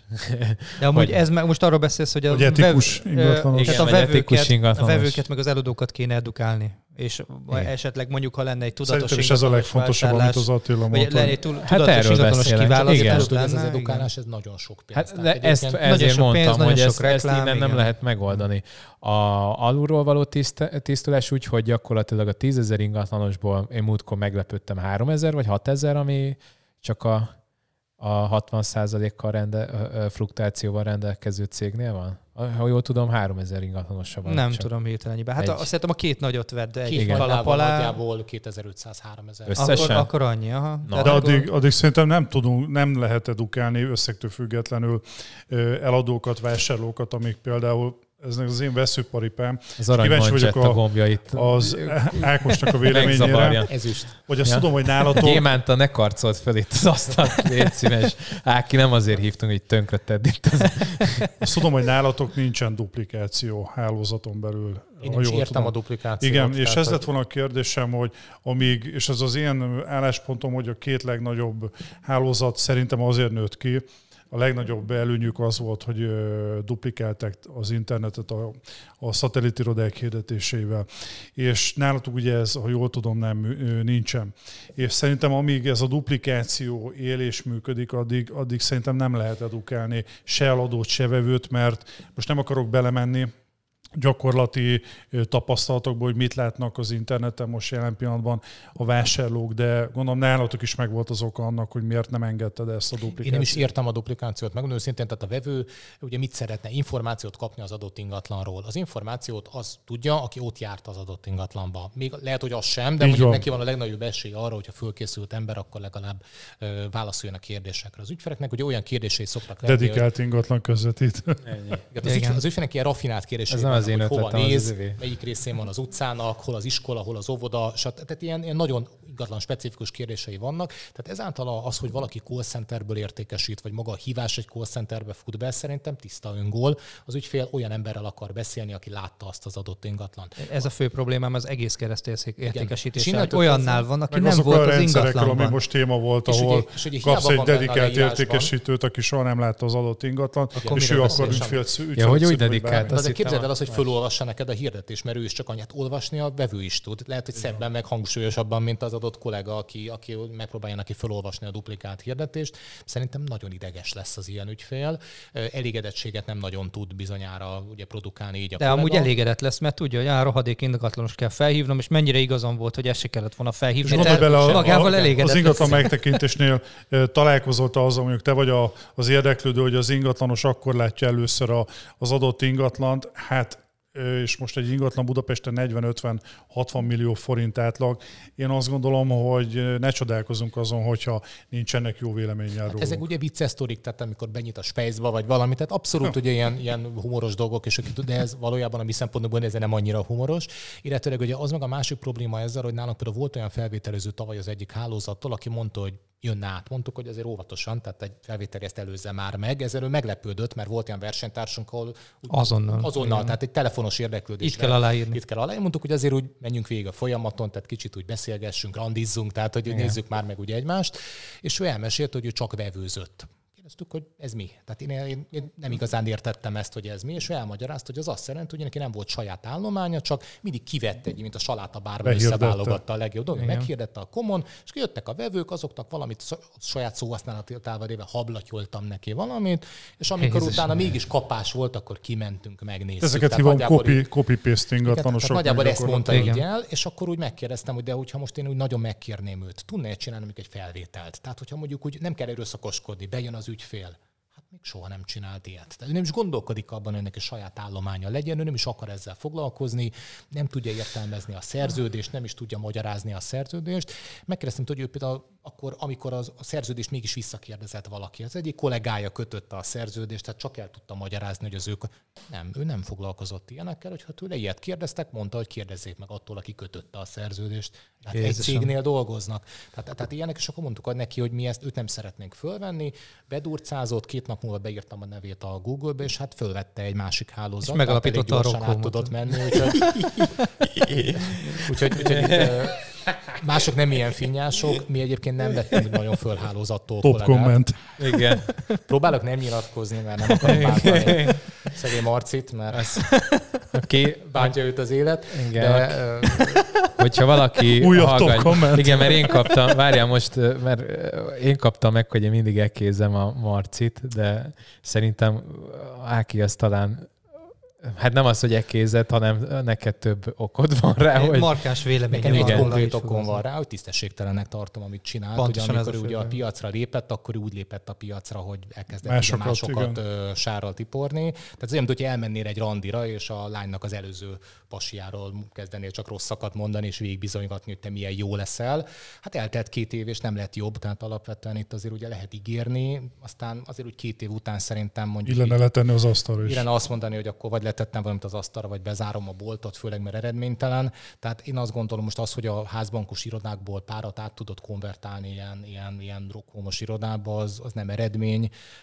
Elad, az, eladás, az eladás szám az eredmény, az elégedett ügyfél az eredmény, bármi. Hogy, hogy nem szálltak ki meg a befektetők? Ezt nem értem. Hát, Valahol most a pénz, pénz. az, a pénz az ott van, ha ha majd ez elfogy, majd akkor lesz gond ebből a szempontból. Tehát nem tud kiszállni a befektető, mert nem kapja vissza a pénzt. Bitcoinban van az. Én azt nem értem, hogy az OC miért tolt ebbe bele lét, de azért. Hát, Vagy még hát nem az OC, hanem akkor még- Nagy György Tibor, meg Oszkó Péter. Hát ugye akkor még a DH-nak is volt ugye ilyen, ilyen sztár, smartja, Ja, a Smart, és akkor lehet, hogy, lehet, hogy azon gondolkoztak, hogy nekik is jó egy ilyen, nem tudom. Aztán a Smart is már nagyon elsmart volt a Hát a, Smart is. azt a potmétert, ezt bejebb rakna? Ne érzem, hogy Ő a potméter, és le fog esni? Hát, ja, ja, ja. Jó. Az mit csinál a az? Star az, mellett? Igen. Az adagolja az inzulin. Ja, azt hittem, hogy nyomnom kell egyet rá, hogyha válaszolni Nem, az a mindjárt rátérünk a gyors, ilyen három másodperces kérdésekre, sekretäriz sekko Egyébként én kérdezni akartam, hogy most itt a Covid alatt nálatok az utcai irodáitok, mert azért nektek az összes utcai irodátok. Igen. Nektek átalakult valamilyen szinten az ügyfélfogadásotok? A, bármilyen szinten az irodával való bejárás? Értem itt az értékesítőkre is, illetve az ügyfelekre is. Én nagyon hiszek hosszú távon abban, hogy a kollega legyen elérhető, tehát kerül legyen egy elérhető iroda. Ez azért legyen egy méltó helyszínen, megfelelő helyszínen, de nem biztos, hogy ennek a környék legdrágább irodájának hogy legyen, mert ugye akkor az előbb-utóbb vagy a jutalékba épül be, legyen legyen az a kollégák által fizetett jutalék, vagy legyen az egy ügyfelek által megfizetett jutalék, vagy a, tehát valaki a végén ezt ugye ki fogja fizetni. Tehát én egy ilyen kellően jó helyszínre gondolok. Vagy és, elszippantja a hetes BMW-ből a benzint. Valami, valahol hatos tovább. hatos még mindig. Hatos, továbbra is hatos. E, és emiatt én azt gondolom, hogy az irodának van jelentősége, mert az ügyfél nagyon sokszor szereti megnézni, hogy kivel szerződik, ki az, akit fülön csíphet, hogyha ha valami nem jól megy. Az 50 e, irodából csak egy, az csak azért van, hogy a benzint azt előteremtse. Dani ezzel nem tud túlépni, bár nem én építkezek idén, de mindegy, tehát nyugodtan lehet a másik. Ki is vagy családi házat tavaly, tényleg mindig a családi házat, ki az, aki felújítja, de nem Potmétert lejjem ez az, amikor savazok, akkor lesz, lejjebb szedem a inzulin szintet. Igen, tehát továbbra is ott vagyunk, hogy te építkezel, nekem meg van egy használt autóm, de viccet félretéve. és, Pár Teslát már beletoltam abba a házba, kurva És a, az, az irodának szerintem ezért van jelentősége, de én azt gondolom, hogy átalakul és inkább back office helyszín lesz egy csomó esetben, hiszen ez a fajta walk-in betérő ügyfélkör, aki úgy sétálgatott a városban, és úgy gondolt, hogy beugrik az ingatlan irodába, az már egyre kevésbé van meg. Ráadásul megfigyeltük azt, hogy azért ugye főleg az idősebbek jöttek be személyesen ügyintézni. A fiatalabb a szó szerint lefotózta a kirakatot, azzal, hogy memorizálta a weblap címet vagy a cégnevet, és lehet, hogy az utca sarokról már hívta fel a kollégát már, mert az ameddig a sarokra elért, fölment a weboldalra, megkereste, ami neki kellett, és már telefonált is. Tehát nagyon sokszor lehetett hallani a környezeti zajokból, hogy ez az az illető volt, aki itt az előbb lefotózta. 20 méterrel arrébről telefonál. Tehát a fiatalabbak már főleg így intézik a dolgaikat. Ezért egyébként ugye azokat az irodákat, és ez kettő irodánkat érintett, ahol csak olyan betérő ügyfélkör volt, mint például a Kökiben, ugye, ahol vásárolni jöttek az emberek, és hogyha már a Covid-ban nem jöttek annyian vásárolni, akkor nem jöttek be az irodánkba sem. Vagy a Margit körút iroda, ami egyébként egy nagyon kedves irodánk volt, de csak nyugdíjas betérő ügyfélköre volt, és szeptemberben ez gyakorlatilag hosszú távra eltűnt. Ezeket az irodákat be kellett, hogy zárjuk. Ez nem azt jelenti, hogy ez egy folyamat, tehát nem lesz további zárás. Egészen egyszerűen azt néztük meg, hogy hol van, ahol nem hatékony már az az iroda. Helyettük egyébként back office helyszíneket létesítettünk, összevonásokat hoztunk létre, racionalizáltunk, tehát mi sem tudunk kevesebb pénzből gazdálkodni, mint amiből 2019-ben gazdálkodtunk mondjuk, tehát a 2020-as év nekünk is nehéz volt, meg kellett hozni. Még olcsó megosztátok akkor. Két, két irodát zártunk, és ezzel, ezzel meg vagyunk. Nem szeretnénk továbbiakban zárni. A digitalizáció nekünk nem azt jelenti, hogy a végén egy iroda marad, és akkor ott mindenki otthonról fog dolgozni. Én azt gondolom, hogy amennyire fontos, hogy az ügyfeleinkkel találkozzunk, és ugyanúgy a digitalizáció szerintem nem fogja leváltani a közvetítői szakmát, tehát nem az lesz, hogy fénykép, leírás, és majd az ingatlan.com összehozza az ügyfeleket, hanem azért lesz ott még közvetítő, csak remélem, hogy 4000 és nem 10.000 fő előbb-utóbb. Ugyanúgy kell az ügyfél, tehát kell az ügyfél kapcsolat, kell az ügyfél találkozó. Nem tudom elképzelni azt, hogy komolyabb tárgyalást egy McDonald's kávézójában folytassunk, pénzügyi műveleteket vételi szándéknyilatkozatot automotorháztetőn vagy bárhol máshol tegyük meg. Régi klasszikus. És nem csak régi, tehát az a gond, hogy én komoly cégektől hallom azt, hogy, vagy komoly cég munkatársairól hallom azt, hogy képesek a motorháztetőn pénzezni, meg egyebek az ügyfelekkel Mondjuk én megkérdezném az ügyfele, vagy a ügyvédemet, hogy akkor a, kint a köki terminál parkolójában, akkor csapjuk már föl a Mazda 6 a tetejére a fekete szatyrot 40 millió forinttal, és akkor számoljuk le. Nem életszerű. nem tudom, de, mit szólna hozzá. De nem, nem, tehát alapvetően azon, hogy az irodának egy méltó helyszínnek kell lennie a munkavégzésre, alapvetően vagy arra, hogy a kollega egyáltalán csak ellenőrizhető, elérhető legyen. Ugye ma még ez sem feltétlenül elvárás az ügyfelek részéről, pedig szerintem meg kellene fogalmazni azt, hogy azért valakinek legyen valami elérhetősége, és az nem egy panelház harmadik emelete legyen, tehát akkor ő ma a konyhába játszó, hogy ingatlanos, vagy, vagy, vagy hol abban a lakásban. Szerintem sokkal egy... fontosabb manapság a, a, a személy, mint maga a cég. Tehát az emberek személyek kötnek szerződést, megbízást, és nem a céggel. Régen nem így volt. Tehát azért a, a DHOC azért tudott igazán elindulni, meg nagy lenni, mert nem ez volt a fontos, hanem a brand. Most már messze nem a brand a fontos. Az és aki ezt megértés átalakul, azt szerintem sokkal többet tud elérni. Szerintem az lesz egy nagyon izgalmas dolog egyébként a jövőben, hogy egyébként létezik-e annak létjog, vagy van-e annak létjogosultsága, hogy egy kerületen belül több azonos cégnek az iroda, nem bocsánat, egy cégnek több irodája működjön egy kerületen belül, egy vidéki városban, egy utcában, hiszen egyébként ma vannak olyan helyszínek Budapesten, ahol szinte egy utcában két franchise irodát Tudok találunk. Ilyet. Vagy van-e annak értelme, hogy mondjuk például Miskolcon legyen egy franchise-ból öt? Mert azért a digitalizáció az előbb-utóbb azt fogja eredményezni, hogy a mobilodon fogod keresni a Miskolci XY hálózatot, Persze. akkor teljesen mindegy, hogy ő neki hány Hát ez akkor pénz van. volt, ugye a farm, farmokat minél több, többet tudtak a franchise partnerektől behúzni. Hát ez azt jelenti, hogy ötször adta el a franchise-t. Most egy nagy kérdés szerintem a jövőre nézve, hogy valóban el lehet adni mondjuk ugyanarra a városra egynél több franchise-t. Egyet bizonyára igen, mert, mert prima üzleti modell, tehát egyébként nincsen ezzel gond, de annak van-e van számomra egy kérdéses pontja, hogy valóban a hosszú távú jövőben a digitalizáció mit fog hozni ilyen szinten, hogy kell-e ennyi iroda és ilyen módon működő iroda, és ennyire látványos, szép, nagy, kirakatos, stb. Tehát ezek biztos, hogy át fognak alakulni, de nem most, tehát azt gondolom, hogy ez inkább egy öt éves folyamat. És a megbízási szerződésekről mi a véleményed így az átalakulás, tükrében, hogy egyetértesz azzal, hogy a jövő az exkluzív megbízásoké? Igen, alapvetően igen. Sajnos ugye a jogalkotó azért nem ennyire kristálytiszta, sőt inkább ugye az ellenkezőjét Igen. próbálja, ugye, vagy nem próbálja kijelen, kijelenteni. Konkrétan most arról nem lehet. beszélünk, hogy ö, nem lehet korlátozni magát a tulajdonost az eladásba. Pontosan. De nem is korlátozzuk. A hirdetésben korlátozhatod. Én azt gondolom egyébként, mondjuk én kicsiben gondolkozom, neked meg úgy kell gondolkoznod, hogy rá tud ültetni, nem tudom, pár száz embernek a munkájára, de én azt látom, hogy, hogy ezek, a, amik mondjuk egy kizárólagos szerződést leírnak, az nem feltétlenül kell mindennek benne lenni egy szerződésnek. Hozzáteszem, ezt 200 embernél nem lehet megcsinálni. Mondjuk az én részemről attól függetlenül, hogy adott esetben olyan terminus technikusok nincsenek benne, amit egyfolytában elmeszel a bíróság, viszont megmondom nekik, hogy hogy máshogy nem működik. Hozzáteszem, nem is arról lesz szó, hogy amikor mondjuk valaki velem bontani akarja a szerződést, abban a pillanatban bontom, és hogyha valakit meg akar még bízni, mert azt mondja, hogy Akkor hogy megint bontod. Akkor rögtön bontom. Tehát, hogy uh, itt nem arról van szó, hogy én valakit magamhoz akarok láncolni, hanem ha valaki velem szerződést köt, akkor bizonyos Én feltételek dolgozom. kellenek ahhoz, hogy egyáltalán tudjak működni. Ez mondjuk egy nagy cégnél meg nem tudom, hogy mennyire automatizálható, mennyire tipizálható ahhoz, hogy, hogy mondjuk a te embereid, akik mondjuk adott esetben még a legelején jár, és nem tudja bekötni, vagy nem tudja így körülírni, tehát benne Tap- kell lenni a tapasztalatom szerint nem szerződésnek. ettől függ. Sőt, egyébként érdekes módon sokszor az új kollega tudja a legjobban, mert ugye ő frissen részt vett a képzésen, oda Ja. megy, elmondja, és működik Még a hisz dolog. benne. Még hisz. Még nem, nem, nem, ez a, nem, ez a, nem, ez hisz a a. Igen. nem ez a Hatos, kérdés. hatos, hatos. menni kell, menni kell. Ezek hogy lovagol ezen?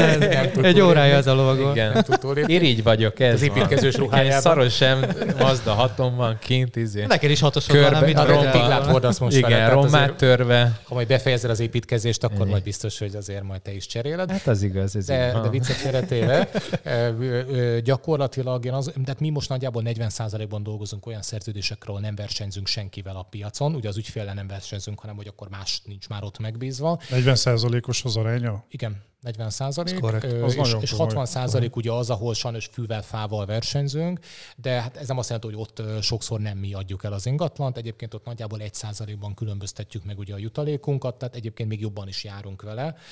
Nagyon sok esetben a kollega egyébként úgy köti be nyí- nyíltra, hogy az ügyfél ugye ragaszkodik hozzá, elmondja, hogy neki milyen sérelmei vannak, mi már tudjuk, hogy ki lesz az ő vevője, nagyon sokszor. Megkötjük a szerződést, két nap alatt eladjuk, és magasabb jutalékot realizálunk, ilyen is van, meg olyan is, hogy fölveszi a kollega, és akkor szembesül vele 12-14 cég hirdeti, és abból az egyik cég mondjuk 8-szor, tehát akkor ott van 20, nem viccelek, 20 hirdetés. Az Ez még nem is sok, láttam, hogy egy cég 15.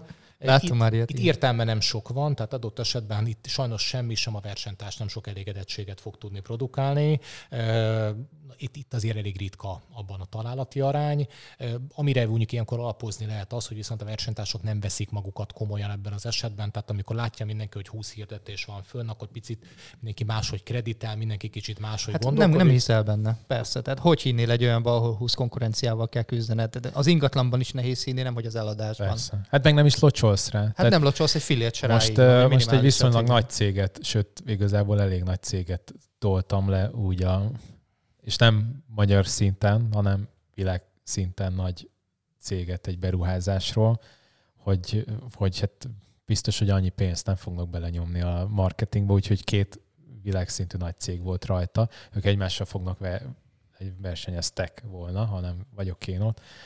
Nem fog senki nem százezreket, tehát megveszi a komot, jó esetben esetleg egy új építési módot, még rálocsol, meg némi kreditet, de most hogy, már nem kell modul hogy- se tudod, most már kredittel is lehet mo- új építését Na, hirdetni. Szóval, hogy igen, tehát ennyit, ennyit maximum rálocsol, de nem fognak izét, nem tudom, nyomtatványt csinálni belőle, újság megjelenés, Hát látod, hogy százezrek- Külön honlapot. Igen, Igen.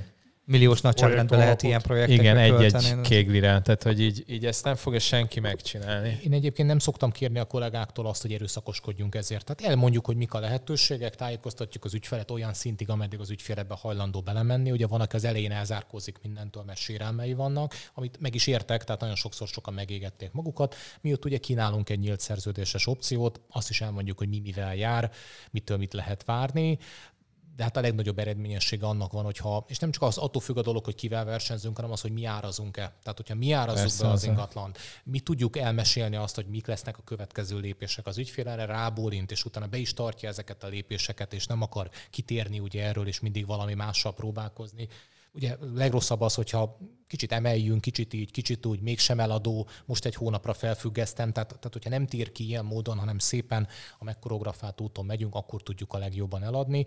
Azzal sincsen gond, hogy a két-három komoly cég hirdeti, normálisan meg van hirdetve, akkor is azért szép eredményeket lehet elérni. Én azt gondolom, hogy ahol- viszont nagyon sokan hirdetik, ott föl kell adni.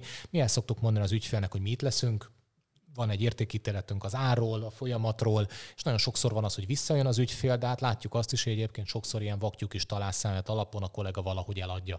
Hát előfordul nagy számok belefárad az ügyfél, persze. enged az árból, és akkor ezt a saját ö, sikerének tulajdonítja. Én a legszomorúbb egyébként azért vagyok, mert az elmúlt években a piac ezt igazolta vissza, mert egy növekvő piac volt, tehát kiment XY, fölvette egy ingatlan gyakorlatilag zéro hozzáadott értékkel, az ügyfél mondta az árat, ő meg beírta, és fél év múlva hozzánőtt a piac, és el lett adva, és utána azt mondták, hogy hú, hát ez a cég ez mégiscsak teljesített, Igen. mennyi rosszat hallunk róla. Hát egyébként most akkor ezt tessék megcsinálni. Hát azért ott is vannak nagyon jó értékesítők. Egyébként hozzáteszem nekem néha az a több meló, hogy letakarítom a tehát, hogyha egy ilyen már kicsit ö, megposat megbízással kerülök szembe, és akkor le kell szednem róla ezt a 10-15 értékesítőt, az több idő, meg több energia. Mint összerakni egy mint, új hirdetést. i- Mint igen, eladni az egész igen. két De nem ez a legnagyobb probléma sokszor, hanem az, hogy amit a fejekben hagynak maguk után. Tehát ugye ezek az emberek nagyon sokszor 20-30 százalékkal fölülárazzák az ingatlan. Azért, hogy az övéké legyen a azért, hogy az övéké legyen, van. tehát gyakorlatilag bármi áron csak kössük be, és akkor ugye odamész, és elkezded mondani a valóságot, és ez rögtön nem szimpatikus. Akkor, akkor jön az, hogy mérlegeli az eladó, hogy te most vajon le akarod tolni, le akarod törni az árat, vajon gyors üzletet akarsz csinálni, és sokszor kiderül az, hogy belemegy, enged 20%-ot, és hogy gyors üzlet nem lesz belőle, még mindig nem vagyunk ott. Igen, ez mindig kő- eltelik fél év. Kőkemény pszichológia, én ezt úgy nevezném, hogy ugye a hét főbünk közül a kapzsiságot ö, meglobogtatják a vevők előtt, és gyakorlatilag ö, sajnos számos példát tudok erre én is felmondani. Az- És most nevet nem, nem említek, hogy ö, mely cégeknél ez egy kőkemény bevett szokás, Persze. hogy, ö, hogy ráigenek még az ára, és úgy hozzák be kizárólagosba, és onnantól kezdve gyakorlatilag Hetente hívogatják a tulajdonost, és gyömöszölik Hát, lefelé az árát. jobb esetben Igen. hívják, rosszabb esetben nem. nem, nem. Vagy rosszabb esetben leszarják, és akkor ott hagyják. Amúgy a következő pár évre, Ákos, te mm, látsz abban, arra esélyt, hogy, hogy az ügyfeleknél a, a megítélésünk javulni fog? Vagy ugyanez lesz, mint 5 évvel, 10 évvel ezelőtt, amiből nem tudunk 30 kikecmeregni, ez a nem hogy nulláról, hogy mínusz 10-ről indul maga a szakma. Látok, de én azt gondolom, hogy ugyanúgy, mint ti, én túlzottan optimista vagyok, különben nem ülnénk itt, hanem bizonyára vagy a pénzt hajkurásznánk, vagy a, mit tudom én, sört innánk otthon, vagy valami Vagy más csinálnánk, eh, vagy a nőket. Ez a már túl Biztos nem. Ja, az már- az- az már. Én is már két gyermekes családapaként már máshogy látom ezeket a dolgokat, de, de azt gondolom, hogy azért mi nem vagyunk mértékadók ebből a szempontból. Tehát nekem van egy olyan hitem, hogy ebben a szakmában megéri dolgozni, komoly jövője van ennek a szakmának, és fejlődni fog. Ezt mondtam öt évvel ezelőtt is, megérte dolgozni, de nem fejlődött a szakma az elmúlt öt évben, de én ebből a szempontból nem vagyok mértékadó, mert én most is azt mondom, hogy fejlődni fog, és jobb lesz, és nem azt mondom, hogy könnyebb lesz, de, de, de picit jobb lesz a szakma megítélése, de túl naív vagyok. Tehát én 21 éve vagyok Én ebben a azt látom, megfigyeltetek, bocsánat, a tévéből eltűnt a, a két legnagyobb franchise-ról a híradókból, hogy ki szokott nyilatkozni. Gyakorlatilag visszagondolunk az elmúlt fél évben, vagy az Elkos látjuk, vagy pedig a Balog Laci barátunkat. Igen. És engem a múltkor összetévesztettek vele, képzeld el, az egyik irodánkba beléptem, Ne és egy idős néni rám néz, és azt mondja, én ismerem magát. Köszönöm szépen, nem akartam, hogy ki van írva a nevem a cég felé. És Balog úr. Nem Túl sokat néz tévét. Egyébként még rengeteg téma van. Egy, óra, egy óránál tartunk, mert előtte itt kis ilyen small talk. Igen. Én nekem, ami, ami szerintem még a következő egy évben, és elég sok kollégát érint, vagy érdekel, mert picit tartanak tőle, én nagyon nem tartok tőlük, de ez a múltkor egyébként már foglalkoztunk pont a podcastbe, és akkor Peti szépen összeszedte azokat az ingatlan irodákat, vagy hibrid értékesítőket, vagy nem tudom minek nevezzük, ezek mondjuk gyűjtő nevén nevezzük egy százalékos irodáknak, akik mondjuk gyakorlatilag én Hirdetés azt, nevezzük tehát őket. igazából ingatlan értékesítésnek vagy közvetítésnek adnak el egyszerű, ö, egyszerű, ért, egyszerű hirdetés kezelést, tehát túlárazva hozzáteszem. Így már. Én remélem nem becsülöm alul ezeket a cégeket, én semmilyen módon nem aggódok ezeknek a cégektől a munkájától. Tehát mindig lesznek olyanok a piacon, akik valami különleges dolgot állítanak, hogy ők majd ezt előbb, vagy gyorsabban, vagy olcsóbban, Ők vagy így, találták vagy ki. megfelelő. Igen. De Ezt még havonta kitalálják, ilyet. igen. De még egyet se láttunk ilyet. Tehát Hát meg azért- nem működőképes, azért- igen. Most egy-egy ügyfélen Meg láttunk már sokat hanvaiba halni. Hát igen. Hát re- rengeteg ilyen. Tehát a, én 15 éve kezdtem el, akkor pont a, a 11. kerület Griff Hotel mellett volt egy nagyon mocskos irodánk, ami, na mindegy, és akkor pele, pont mellettünk volt egy másik iroda, ott volt bent a tulajdonostól.com, és az akkor viszont még viszonylag friss volt, mert akkor még internet az nem annyira, tehát akkor már gyerekcipőbe járt az ingatlankom, és a többi, tehát 2005-ről beszélünk, vagy nem 2005-2006 hét. Na mindegy, és emlékszem, hogy ott őrjöngtek, amikor végre bekötötték az első ilyen, ilyen nem tudom, 100-150 ezerért árulták a komos hirdetést, és akkor mindenki örült neki. De hogy ez csak oda akartam visszajukadni, hogy gyakorlatilag ez, ez nem egy új keletű, nem most találták ki, hanem minden évben erről van szó, csak hogyha félnek a kollégák attól, hogy itt most ledarálják a piacot, és, nem és megesznek reggelire, nézzük meg, két és fél százalékért is. Azt a jutalék kapcsán ugye minket elég sokat piszkáltak az elmúlt Igen. évben. Én is többek között. Két és fél százalék plusz áfáért dolgozunk, amelyben az ügyfél minket bíz meg. De az De egyébként-. Igen, ez Ez az a- exkluzív, De igen. 3,5 százalék, amennyiben nyílt a szerződésünk, és ugye, mint az előbb említettem, nagyjából 40 százalék a kizárólag a sok aránya, tehát ki lehet számolni, hogy 3 százalék fölött vagyunk. Ma van olyan hálózat, ahol nagyon sok szerződést látunk 3 százalékon, vagy 3 százalék alatt, vagy ki tudja, hova kerül az a pénz, mert nem vagyok benne biztos, hogy az, az a szerződés bekerül a központba. Tehát én azt mondom, hogy mi ezt a pénzt realizáljuk, tehát 3% fölötti jutalékot realizálunk, plusz áfa, ami után adót fizetünk, stb. Tehát ez létező dolog, nem virtuális dolog, nem a kollega zsebbeibe megy és nem viszi be a hálózathoz, meg, tehát lehet állítani dolgokat, meg lehet pénzt megkeresni, mi ezt így csináljuk, és ebben nem kellett, hogy engedjünk az elmúlt 21 évben. Tehát mi 21 év alatt ezt mindig is egy fair ellenértékének tartottuk az adott ingatlan értékének, munkában ellensúlyozva egyebek. Ezért mi megdolgozunk, tehát adott esetben a kollégáink felkutatják, beárazzák, megmutatják, százszor megmutatják, ügyvédhez elmennek, mindent csinálnak az égvilágon ezért az egészért, tehát mi ugyanezért a díjért dolgozunk, és ugyanúgy a teljes folyamatot végigcsináljuk. Nagyon sokan sokkal kevesebbet tesznek vagy több, vagy kevesebb pénzért, vagy különféle ilyen, ilyen mobil jutalékokért, hogy lehet ennyi is, meg lehet annyi is. Mobil jutalék. Itt, itt kalandos dolgok vannak, tehát alapvetően van, akinek egy, egy háztartáson belül több hálózathoz vannak csatlakoztatva, és attól függően, hogy mit szeretne az ügyfél. Ja, ott adják Na. el. Lehet, ott adják el, vagy a férje feleséggel keresztértékesítés, akkor az ugye tiszta jutalék. De az biztos egyik csak fel, azért, mert- másik nem. Tehát Kétszer ki a katának a 12 milliós határát. Ezért. is egy Csak ez lehet az indok. Tehát vannak itt azért különféle dolgok. Mi ezt írtuk ki az ajtónk fölé sok évvel ezelőtt, és azt gondoljuk, hogy ezért Hogy Balla Ákos. Nem, Ja, a nem? jutalékban. Ja, bocsánat.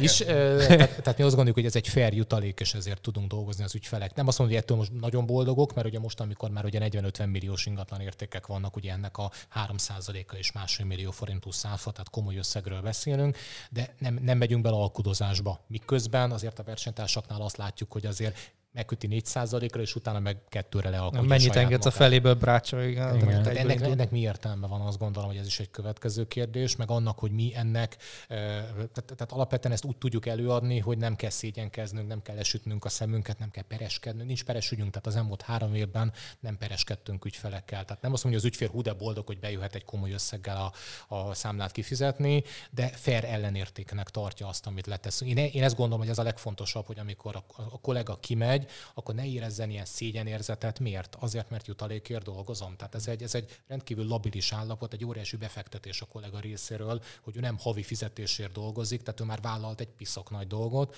kimegy, jól teljesít, erőn fölül teljesít, mindenki után a szart. Gyakorlatilag, tehát amikor már a, a hülyeségek hülyeségét megoldotta, megválaszolta a butábbnál butább. Tudjuk, hogy van ezekből. Igen, tehát akkor ezt is elvégezte, Akad. míg utána elmegy az ügyvédhez, ott is otrombaságok érik sokszor. Igen, ezért jár egy jutalék, és ennek ennyi a díja, és ezek után. Tehát én azt gondolom, hogy nem szeretnék semmiatt, semmi miatt Amúgy a- azt gondolom, hogy ugye maga a bala ingatlan szerintem nem is nekünk konkurencia, mert mi teljesen máshogy dolgozunk, Mhm. hanem főleg a két nagy franchise-nak, akik ugye minden fajta szerződésük jóval drágább ennél a kategóriánál. Tehát egyetemben inkább az ő konkurenciájuk. Azért az ügyfelek megmutatják néha a szerződésüket, tehát nagyon sokszor a kollégám, amikor a 3,5%-os szerződést akarja eladni, az ügyfél hogy de hát ő XY franchise-zal 3%-on kötött meg kettő is felen. Ugye a kollega, hogy hát ezt nem szoktuk így elfogadni, legyen olyan kedves, indokolja vagy bizonyítsa, és előkerül egy szerződés. Ja. Tehát azért ez sem igaz, hogy jellemzően a franchise-ok De az már nem régen rossz, hogyha fél százalékokon dönti el maga a tulajdonos, hogy kit választ. De akkor nem volt semmi ennyire se edukálva. Így van. Erre Ennyi. akartam rá. Hát meg ugye a saját munkád értékét Mi a jutalékból éppen ezért nem csinálunk alkut. Tehát nekünk van egy díjszabásunk, és minden másban, szakmaiságban, szimpátiában, egyebekben igyekszünk versenyezni. De visszatérve az eredeti kérdéshez, hogy ezek a fél meg egy százalékos cégek, én az elmúlt 20 évben foglalkozok ugye a cégem vezetésével, építésével, és ebből az utóbbi 15 azért az elég tudatos volt. Tehát azért úgy nálam nem véletlenül alakultak a dolgok.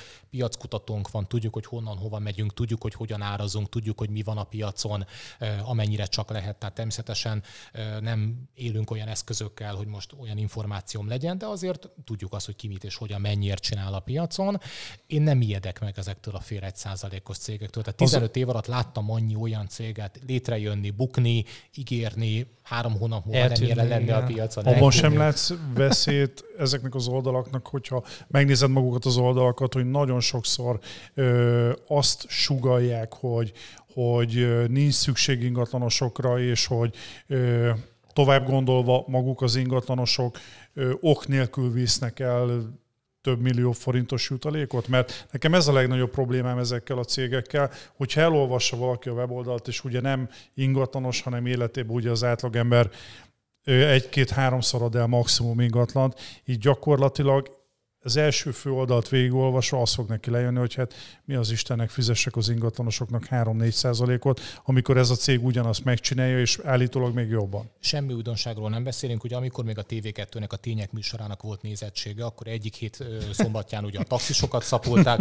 másik hét vasárnapján az jó volt. ingatlanosokat, tehát gyakorlatilag akkor meg ott folyt ugyanez a csapból, tehát és szerintem a szerkesztők, amikor már nem volt téma, akkor mindig elővették, hogy egy akkor, ilyen na, akkor az ingatlanosoknak verjünk oda egyet. De- ezzel szerintem ez ilyen bónusz, ilyen konzervanyag volt, hogy akkor, akkor mit lehet ezzel kezdeni. Tehát mindig lesznek fórumok, ahol, ahol ezt fogják szapolni, és akkor most az előbb én a taxisokat hoztam szóba, szegények, ők is kapnak, pedig ma még utasuk sincsen nagyon, tehát hogy, Ja. tehát, hogy ö, alapvetően ezek ilyen, ilyen sablonok. Tehát a magyar foci is azt gondolom, hogy ha végre rúgnak három gólt, akkor is azt fogjuk mondani. Tényleg te hogy nem tervezel valami olyasmit, Hogy tényleg focizol. hetente benne vagy a médiában, hogy kicsit feljebb hozdott, vagy szóba kerüljenek maga, maga az ingatlanos szakma, hogy, hogy miért éri meg a tulajdonosoknak, Hát azért, miért hogyha- jobb, hogyha Ha, ha engem ugye hallgatsz, vagy, vagy, vagy látsz, vagy előfordult már. írásomat, hallgatni, azt gondolom, hogy én nem arról beszélek, hogy mi milyen jók vagyunk, hanem én a szakmát próbálom képviselni.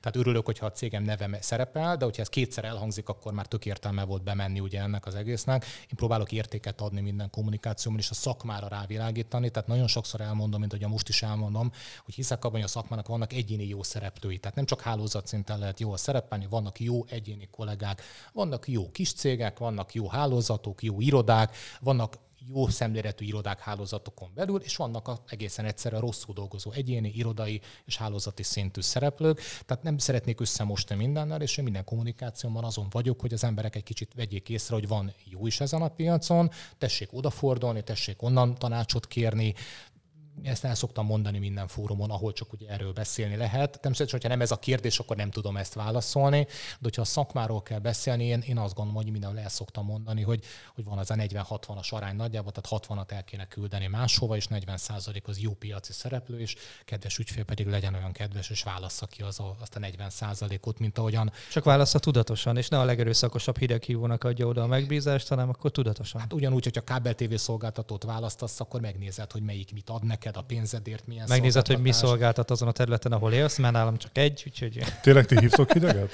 Igen, nem is keveset, tehát adott esetben ugye most Baloglaci azt mondaná, hogy fúj, fúj, nem szabad. De, de én abszolút támogatom a hideghívást ezzel nincsen gond, az, az ügyfél adott esetben pont azért, amit ugye azért felvetettél, hogy ugye nem evidens számára, hogy a közvetítőkhöz kell fordulni, mi ugye ezt a hittérítői munkát végezzük ugye minden nap, hogy mi... a szeretet szolgálat, nézd Mi ezért fölhívjuk a figyelmét arra, hogy azért vannak ezen a skálán olyan szereplők, akikkel neki érdemes lenne beszélgetnie, és egyébként a legboldogabbak attól vagyunk egyébként, hogy, hogy a brandünknek nincs elutasító ereje. Tehát ez nem azt jelenti, hogy kinyílik minden ajtó, de legalább nem küldenek el minket a francba. Ez, ez egy tök jó dolog.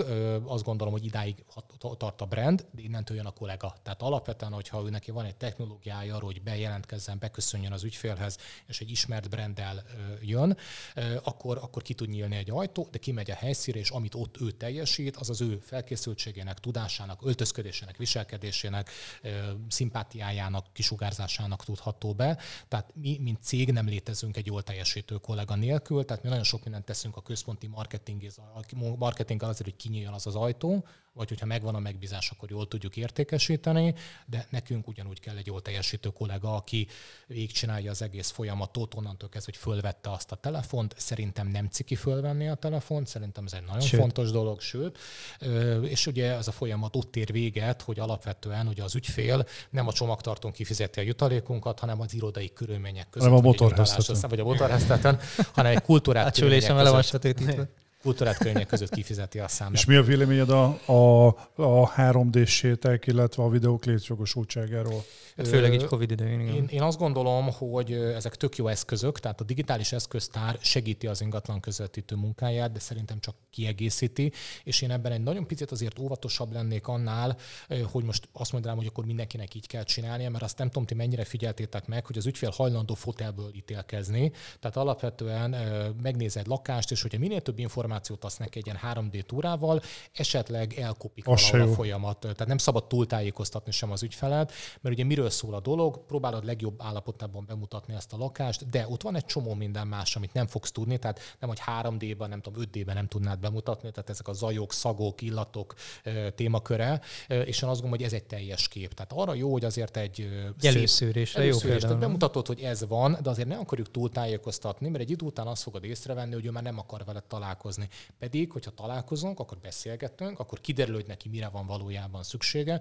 Mondok egy példát. Nagyon sok ügyfél azt mondja, hogy ő csak erkélyes lakást keres. Aztán egy idő után nem erkélyeset vesz. Hát akkor mi történt? Le tudott mondani egy igényről, pedig olyan szépen megfogalmazta, hogy neki neki kell az az erkély.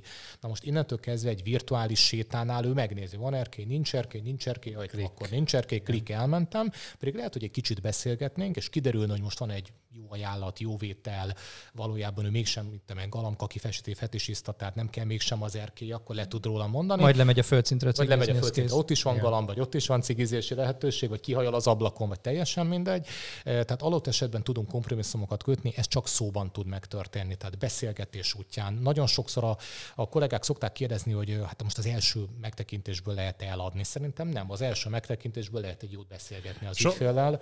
Arról mi a véleményed, hogy az első 20-30 másodpercben dől el tudat alatt az ügyfelek fejében, hogy kell az a lakás? Magyarul ez csak kicsit ellentmond az, amit az előbb megfogalmaztál, hogy, hogy az ügyfeleket rá lehet vezetni. Bizonyos szinten egyetértek, rá lehet vezetni, hogy, hogy mi lehet neki a jó választás, de én azt gondolom, hogy ez az a fél perc alatt dől, amikor bemegy és szagok, ahogy mondtad, illatok, érzet, én, én home feeling, ha ez nincs, ez, ez így lesz, tehát alapvetően ugye ott ő 20 másodperc alatt eldönti, de én azt gondolom, hogy inkább több helyre vigyük ki, hogy ott jól tudjon dönteni. Az is igaz, hogy nagyon sokan egy rossz döntést is képesek meghozni a tizedik megtekintés után, mert egészen egyszerűen belefárad, azt hiszi, hogy Túl ekkora, sokat nézett. túl sokat nézett, vagy azt hiszi, hogy ekkora a kínálat. Tehát megnézett tíz ingatlant, és azt hiszi, hogy ő már mindent látott.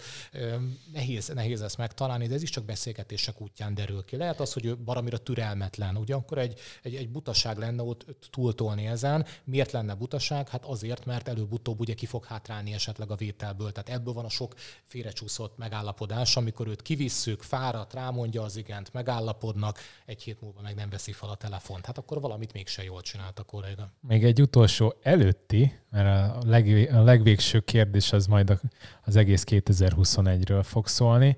Én, ami trendet, és igazából Ati hívta föl rá még nem tudom hány podcasttel ezelőtt, hogy az látszik, hogy egyre több ingatlanos influencer jellegű valami eh, kezdeményezés hát Hát ez, a tűnt fel. ez a personal branding. Igen, és azt látjuk, hogy, hogy ezt ö, már a nagy franchise-oknál is nem tudom, hogy oktatják, mert nyilván nincsen rá látásom, de hogy azt látom, hogy, hogy csinálj egy, egy page-et, egy, Facebookos. Facebook Hát meg egy landing page business page-et, igen, és akkor azt kezd el tolni.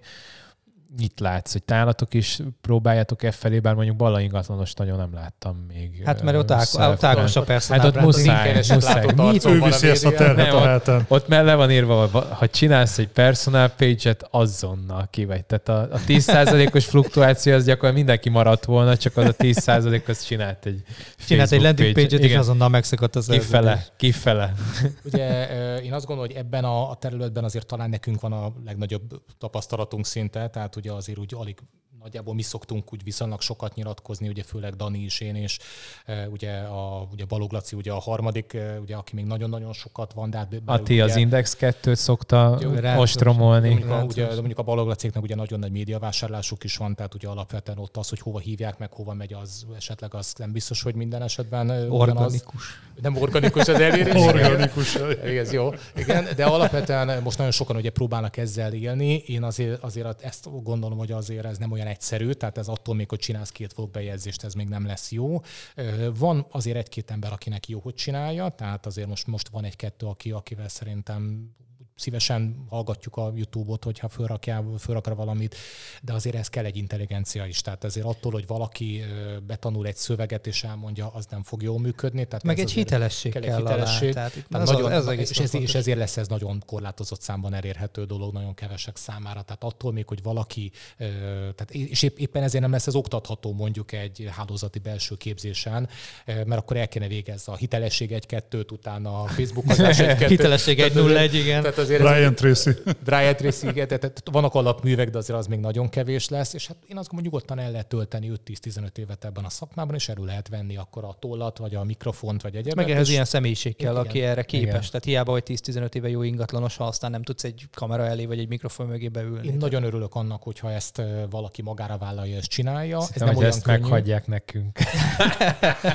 De egyébként én azt gondolom, hogy ez, ez nem olyan könnyű. Tehát egyébként ugye Ez attól még, hogy szeret szerepelni, amit itt most elmondtunk, azzal majd, amikor megjelenik, rögtön kommentbe szembesítenek minket, rögtön lesznek, akik sértve érzik magukat, máshogy gondolják. Aztán menjenek be egy élő műsorba, és majd megérzik, hogy megremeg az ember lába. Én voltam így azért többször élőben, tehát nem felvételről, ott aztán, ha belehibázol, akkor az cink, Hozzátok mert az a kimegy a netre, és nadrágomat. kész. De, de Azért az, nem mondom, hogy az első műsor felvétel vagy műsornál nem volt Persze. rajtam egy fok remegés. Én nekem most is van. Én ugyanúgy, jó mondjuk podcastnél nem, tehát így nem, de hogyha ha nyilatkoznom kell, én most is azért szokott Azért élőben van egy lámpalázom druk lenni. az emberben. Ah, tehát mi nem vagyunk azért az műsor. Én egyébként pont azért, mert egyébként amikor Élsz. ugye nem élő Flow van, van. Igen, mert egyébként, ha megfigyeltem azt, hogyha nem élőbe csinálsz, amit nagyon sokszor, amikor tudod, hogy kivághatok, álljunk meg, vágjuk ki, kezdjük Igen. előről, és a harmadik után már én unom, és amikor elmondom harmadszor, az lehet, hogy nem bakizok benne, de már baromira Már nincsen De itt semmit nem fogunk kivágni, mert hogy a Dani lusta kivágni. Már ez így fog, egybe menni. Én biztatok mindenkit arra, tehát hogyha valaki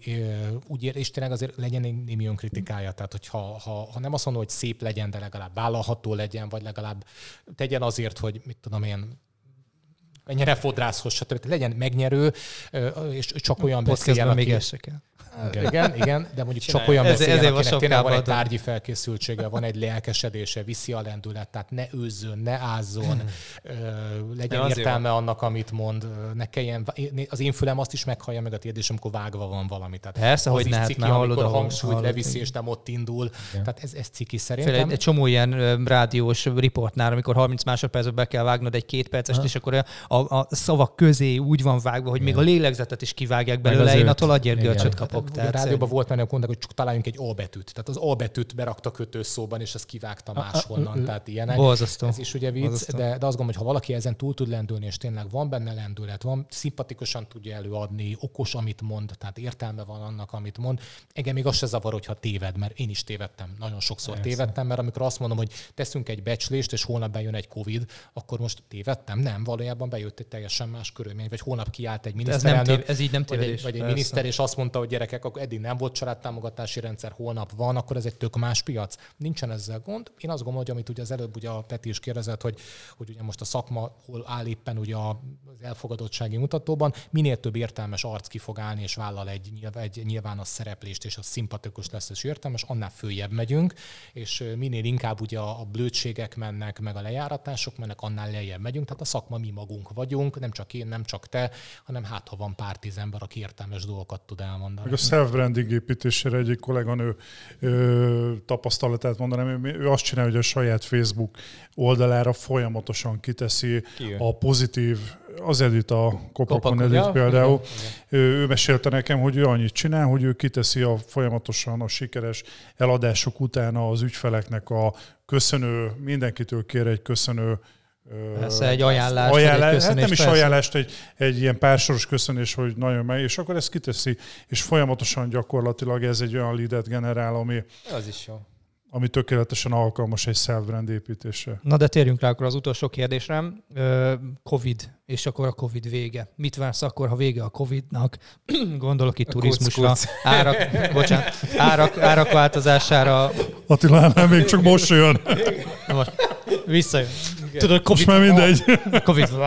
Igen. Szóval, hogy mit vársz így Pont most nem 21, 21 teszteltünk. végétől Covid utántól? Nagyon nehéz megmondani, tehát egyébként ugye itt most már abszolút nem ingatlanpiaci folyamatokról van szó. Látszik az, hogy ugye a kormányzat próbálja ugye a családosokat egy picit még dopingolni, még behozni abba a körbe, hogy akkor gyorsan vásároljanak valamit, de azért ugye ez nem egy új dolog. Tehát alapvetően, hogy a csokot nem most találták ki, egy pici ráncfelvarráson esett keresztül. Én azt gondolom, hogy az idei évben a családosokról szólhat ez az év, a valós vásárlókról szólhat ez az év, és egy csomó szegmest hiányolni fogunk erről a piacról. Aki az elmúlt években ugye bérbeadásból élt, annak a bevételei visszaestek, az nem fog most venni még egy lakást, örül annak, hogyha egyáltalán visszajön a bérlője, vagy egyáltalán Legalább ugye, termel a lakás. termel a valamit, igen. lakás. Képzeljük el azt, hogy nagyon sokan nem is gondolnak ebbe bele, hogy beszélünk itt az Airbnb-ről, de hát a komplet felsőoktatás ma online folyik, tehát onnantól kezdve, aki a 9. kerületben úgy volt vele, hogy 20 éve bérbe van az adva, az a lakás, az mindig is bérbe lesz adva, most nincs vagy nevetséges pénzért van bérbeadva, tehát alapvetések dőltek meg, így nagyon-nagyon nehéz lesz a piacot újra alapozni, újraépíteni abban a körben, akik voltak korábban jelen a piacon. Ez nem azt jelenti, hogy nem, nem lesznek más szegmensek, akik esetleg jobban teljesítenek, de ezek azért összességében nem a növekedésre, hanem jobb esetben egy ilyen Stagnálás. nyugodó, stagnáló, ilyen kicsit problémás piacra, vagy nagyon problémás piacra mutatnak rá.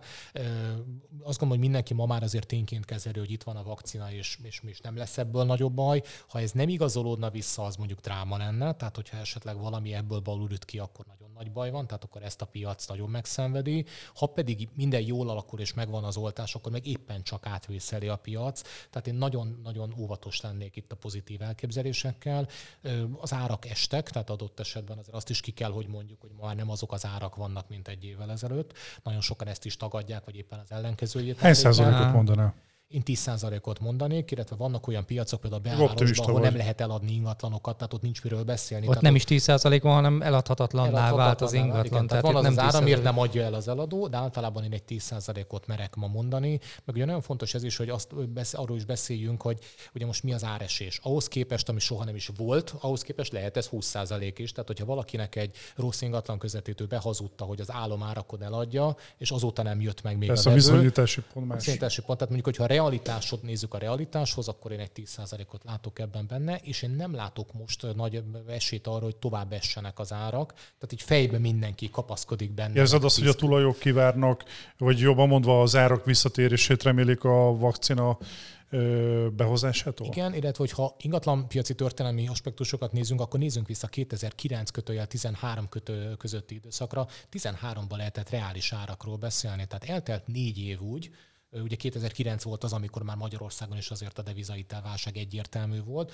Négy évig hallgattuk azt, hogy ezen gyorsan túl leszünk, ilyen nincs is. Ez Amerikából jön. ment lejjebb, ment lejjebb. Pontosan, és négy év volt az, ameddig az ügyfelek azt mondták, hogy na jó, oké, akkor ennyiért eladom a lakásomat. Hát négy év alatt a reál értékvesztesége nem kevés volt ugye annak, vagy csak hogyha most ezt eladta volna az első nap, berakja a pénzét a bankba, már akkor jobban járt volna. Azért az a négy év az ott eléggé aggasztó volt, tehát nem azt mutatta, hogy fél év, egy év után az embereknek valahol kigyúl a szikra, hanem az, hogy inkább hisznek bele, kapaszkodnak valami történetbe, amit a házmestertől hallottak, vagy ugye elővesz egy hírt, pozitív, negatív hír, hogyha megjelenik az újságban, mindig a számára pozitív az, ami... Viszont milyen érdekes, hogy a növekedésnél meg hónapról hónapra képesek. Ez hülye. Az okos, okosságokra betöltötted? Gondoltam, hogy... Ez nagyon nagy volt. Nem, így, nem, hogy a, mert gondoltuk, az Atti mondta azt, hogy a végén az legyen, hogy amikor már... Így, amikor már amikor, nagy okosságokat igen, mond mindenki. És csendben lehúzod a hangerőt. Igen. Mert úgy gondolom, hogy ez fog történni. A 2000... És a szeretet legyen velem. A 2021-es ingatlanpiasztól nagyon sokat várunk. Kb. ennyire okosságok voltak, igen. igen. Na csak ezt ezért gondoltam. Bocsánat, hogy így megtörtem, Előtt, a, előtted a megtörtem itt a kommunikációt. De egy óra 45-nél tartunk, valakiben maradt még valami? Tudom, Peti benned, igen. És ebben Petiben mindig. veszítettünk. Igen. Szerintem reggelig tudnánk beszélni. Igen, erről. szerintem én nekem is lett volna egy csomó még kérdésem, de maximum akkor... Csinálunk egy második kört, igen, ha igény van rá, hogy van kedved bejönni a hatossal.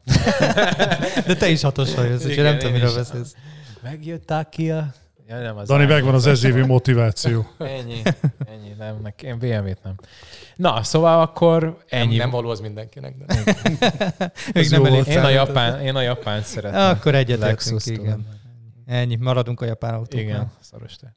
Na jó, srácok, ez volt már a, a Kalmárok 12. podcast, és ezt várjuk 2021-től. Hogyha tetszett, akkor egyrészt iTunes-on tudtok hallgatni, meg feliratkozni pontosabban ott meg öt csillaggal értékelni. Apple Podcast. Igen, Igen az, az Apple Podcast-en belül, illetve Spotify-on tudsz feliratkozni, Google Podcast-en is tudsz meghallgatni minket ingyen, meg számtalan másik podcast, akár az Anchor FM-en, keresztül is megtalálsz minket, illetve YouTube-ra, mint ahogy eddig is, az első fél óra fel lesz töltve, és utána pedig itt tudjátok bármelyik felületen meghallgatni minket. Van Kalmárok Hu. Hu, van Kalmárok Facebook, Facebook oldal. oldal, és van e-mail címünk, az pedig a halihókukac.kalmárok.hu. Úgyhogy bárhol meg tudtok találni, ezek voltunk mi, Balla Ákival, szevasztok! Köszönjük sziasztok. szépen, sziasztok!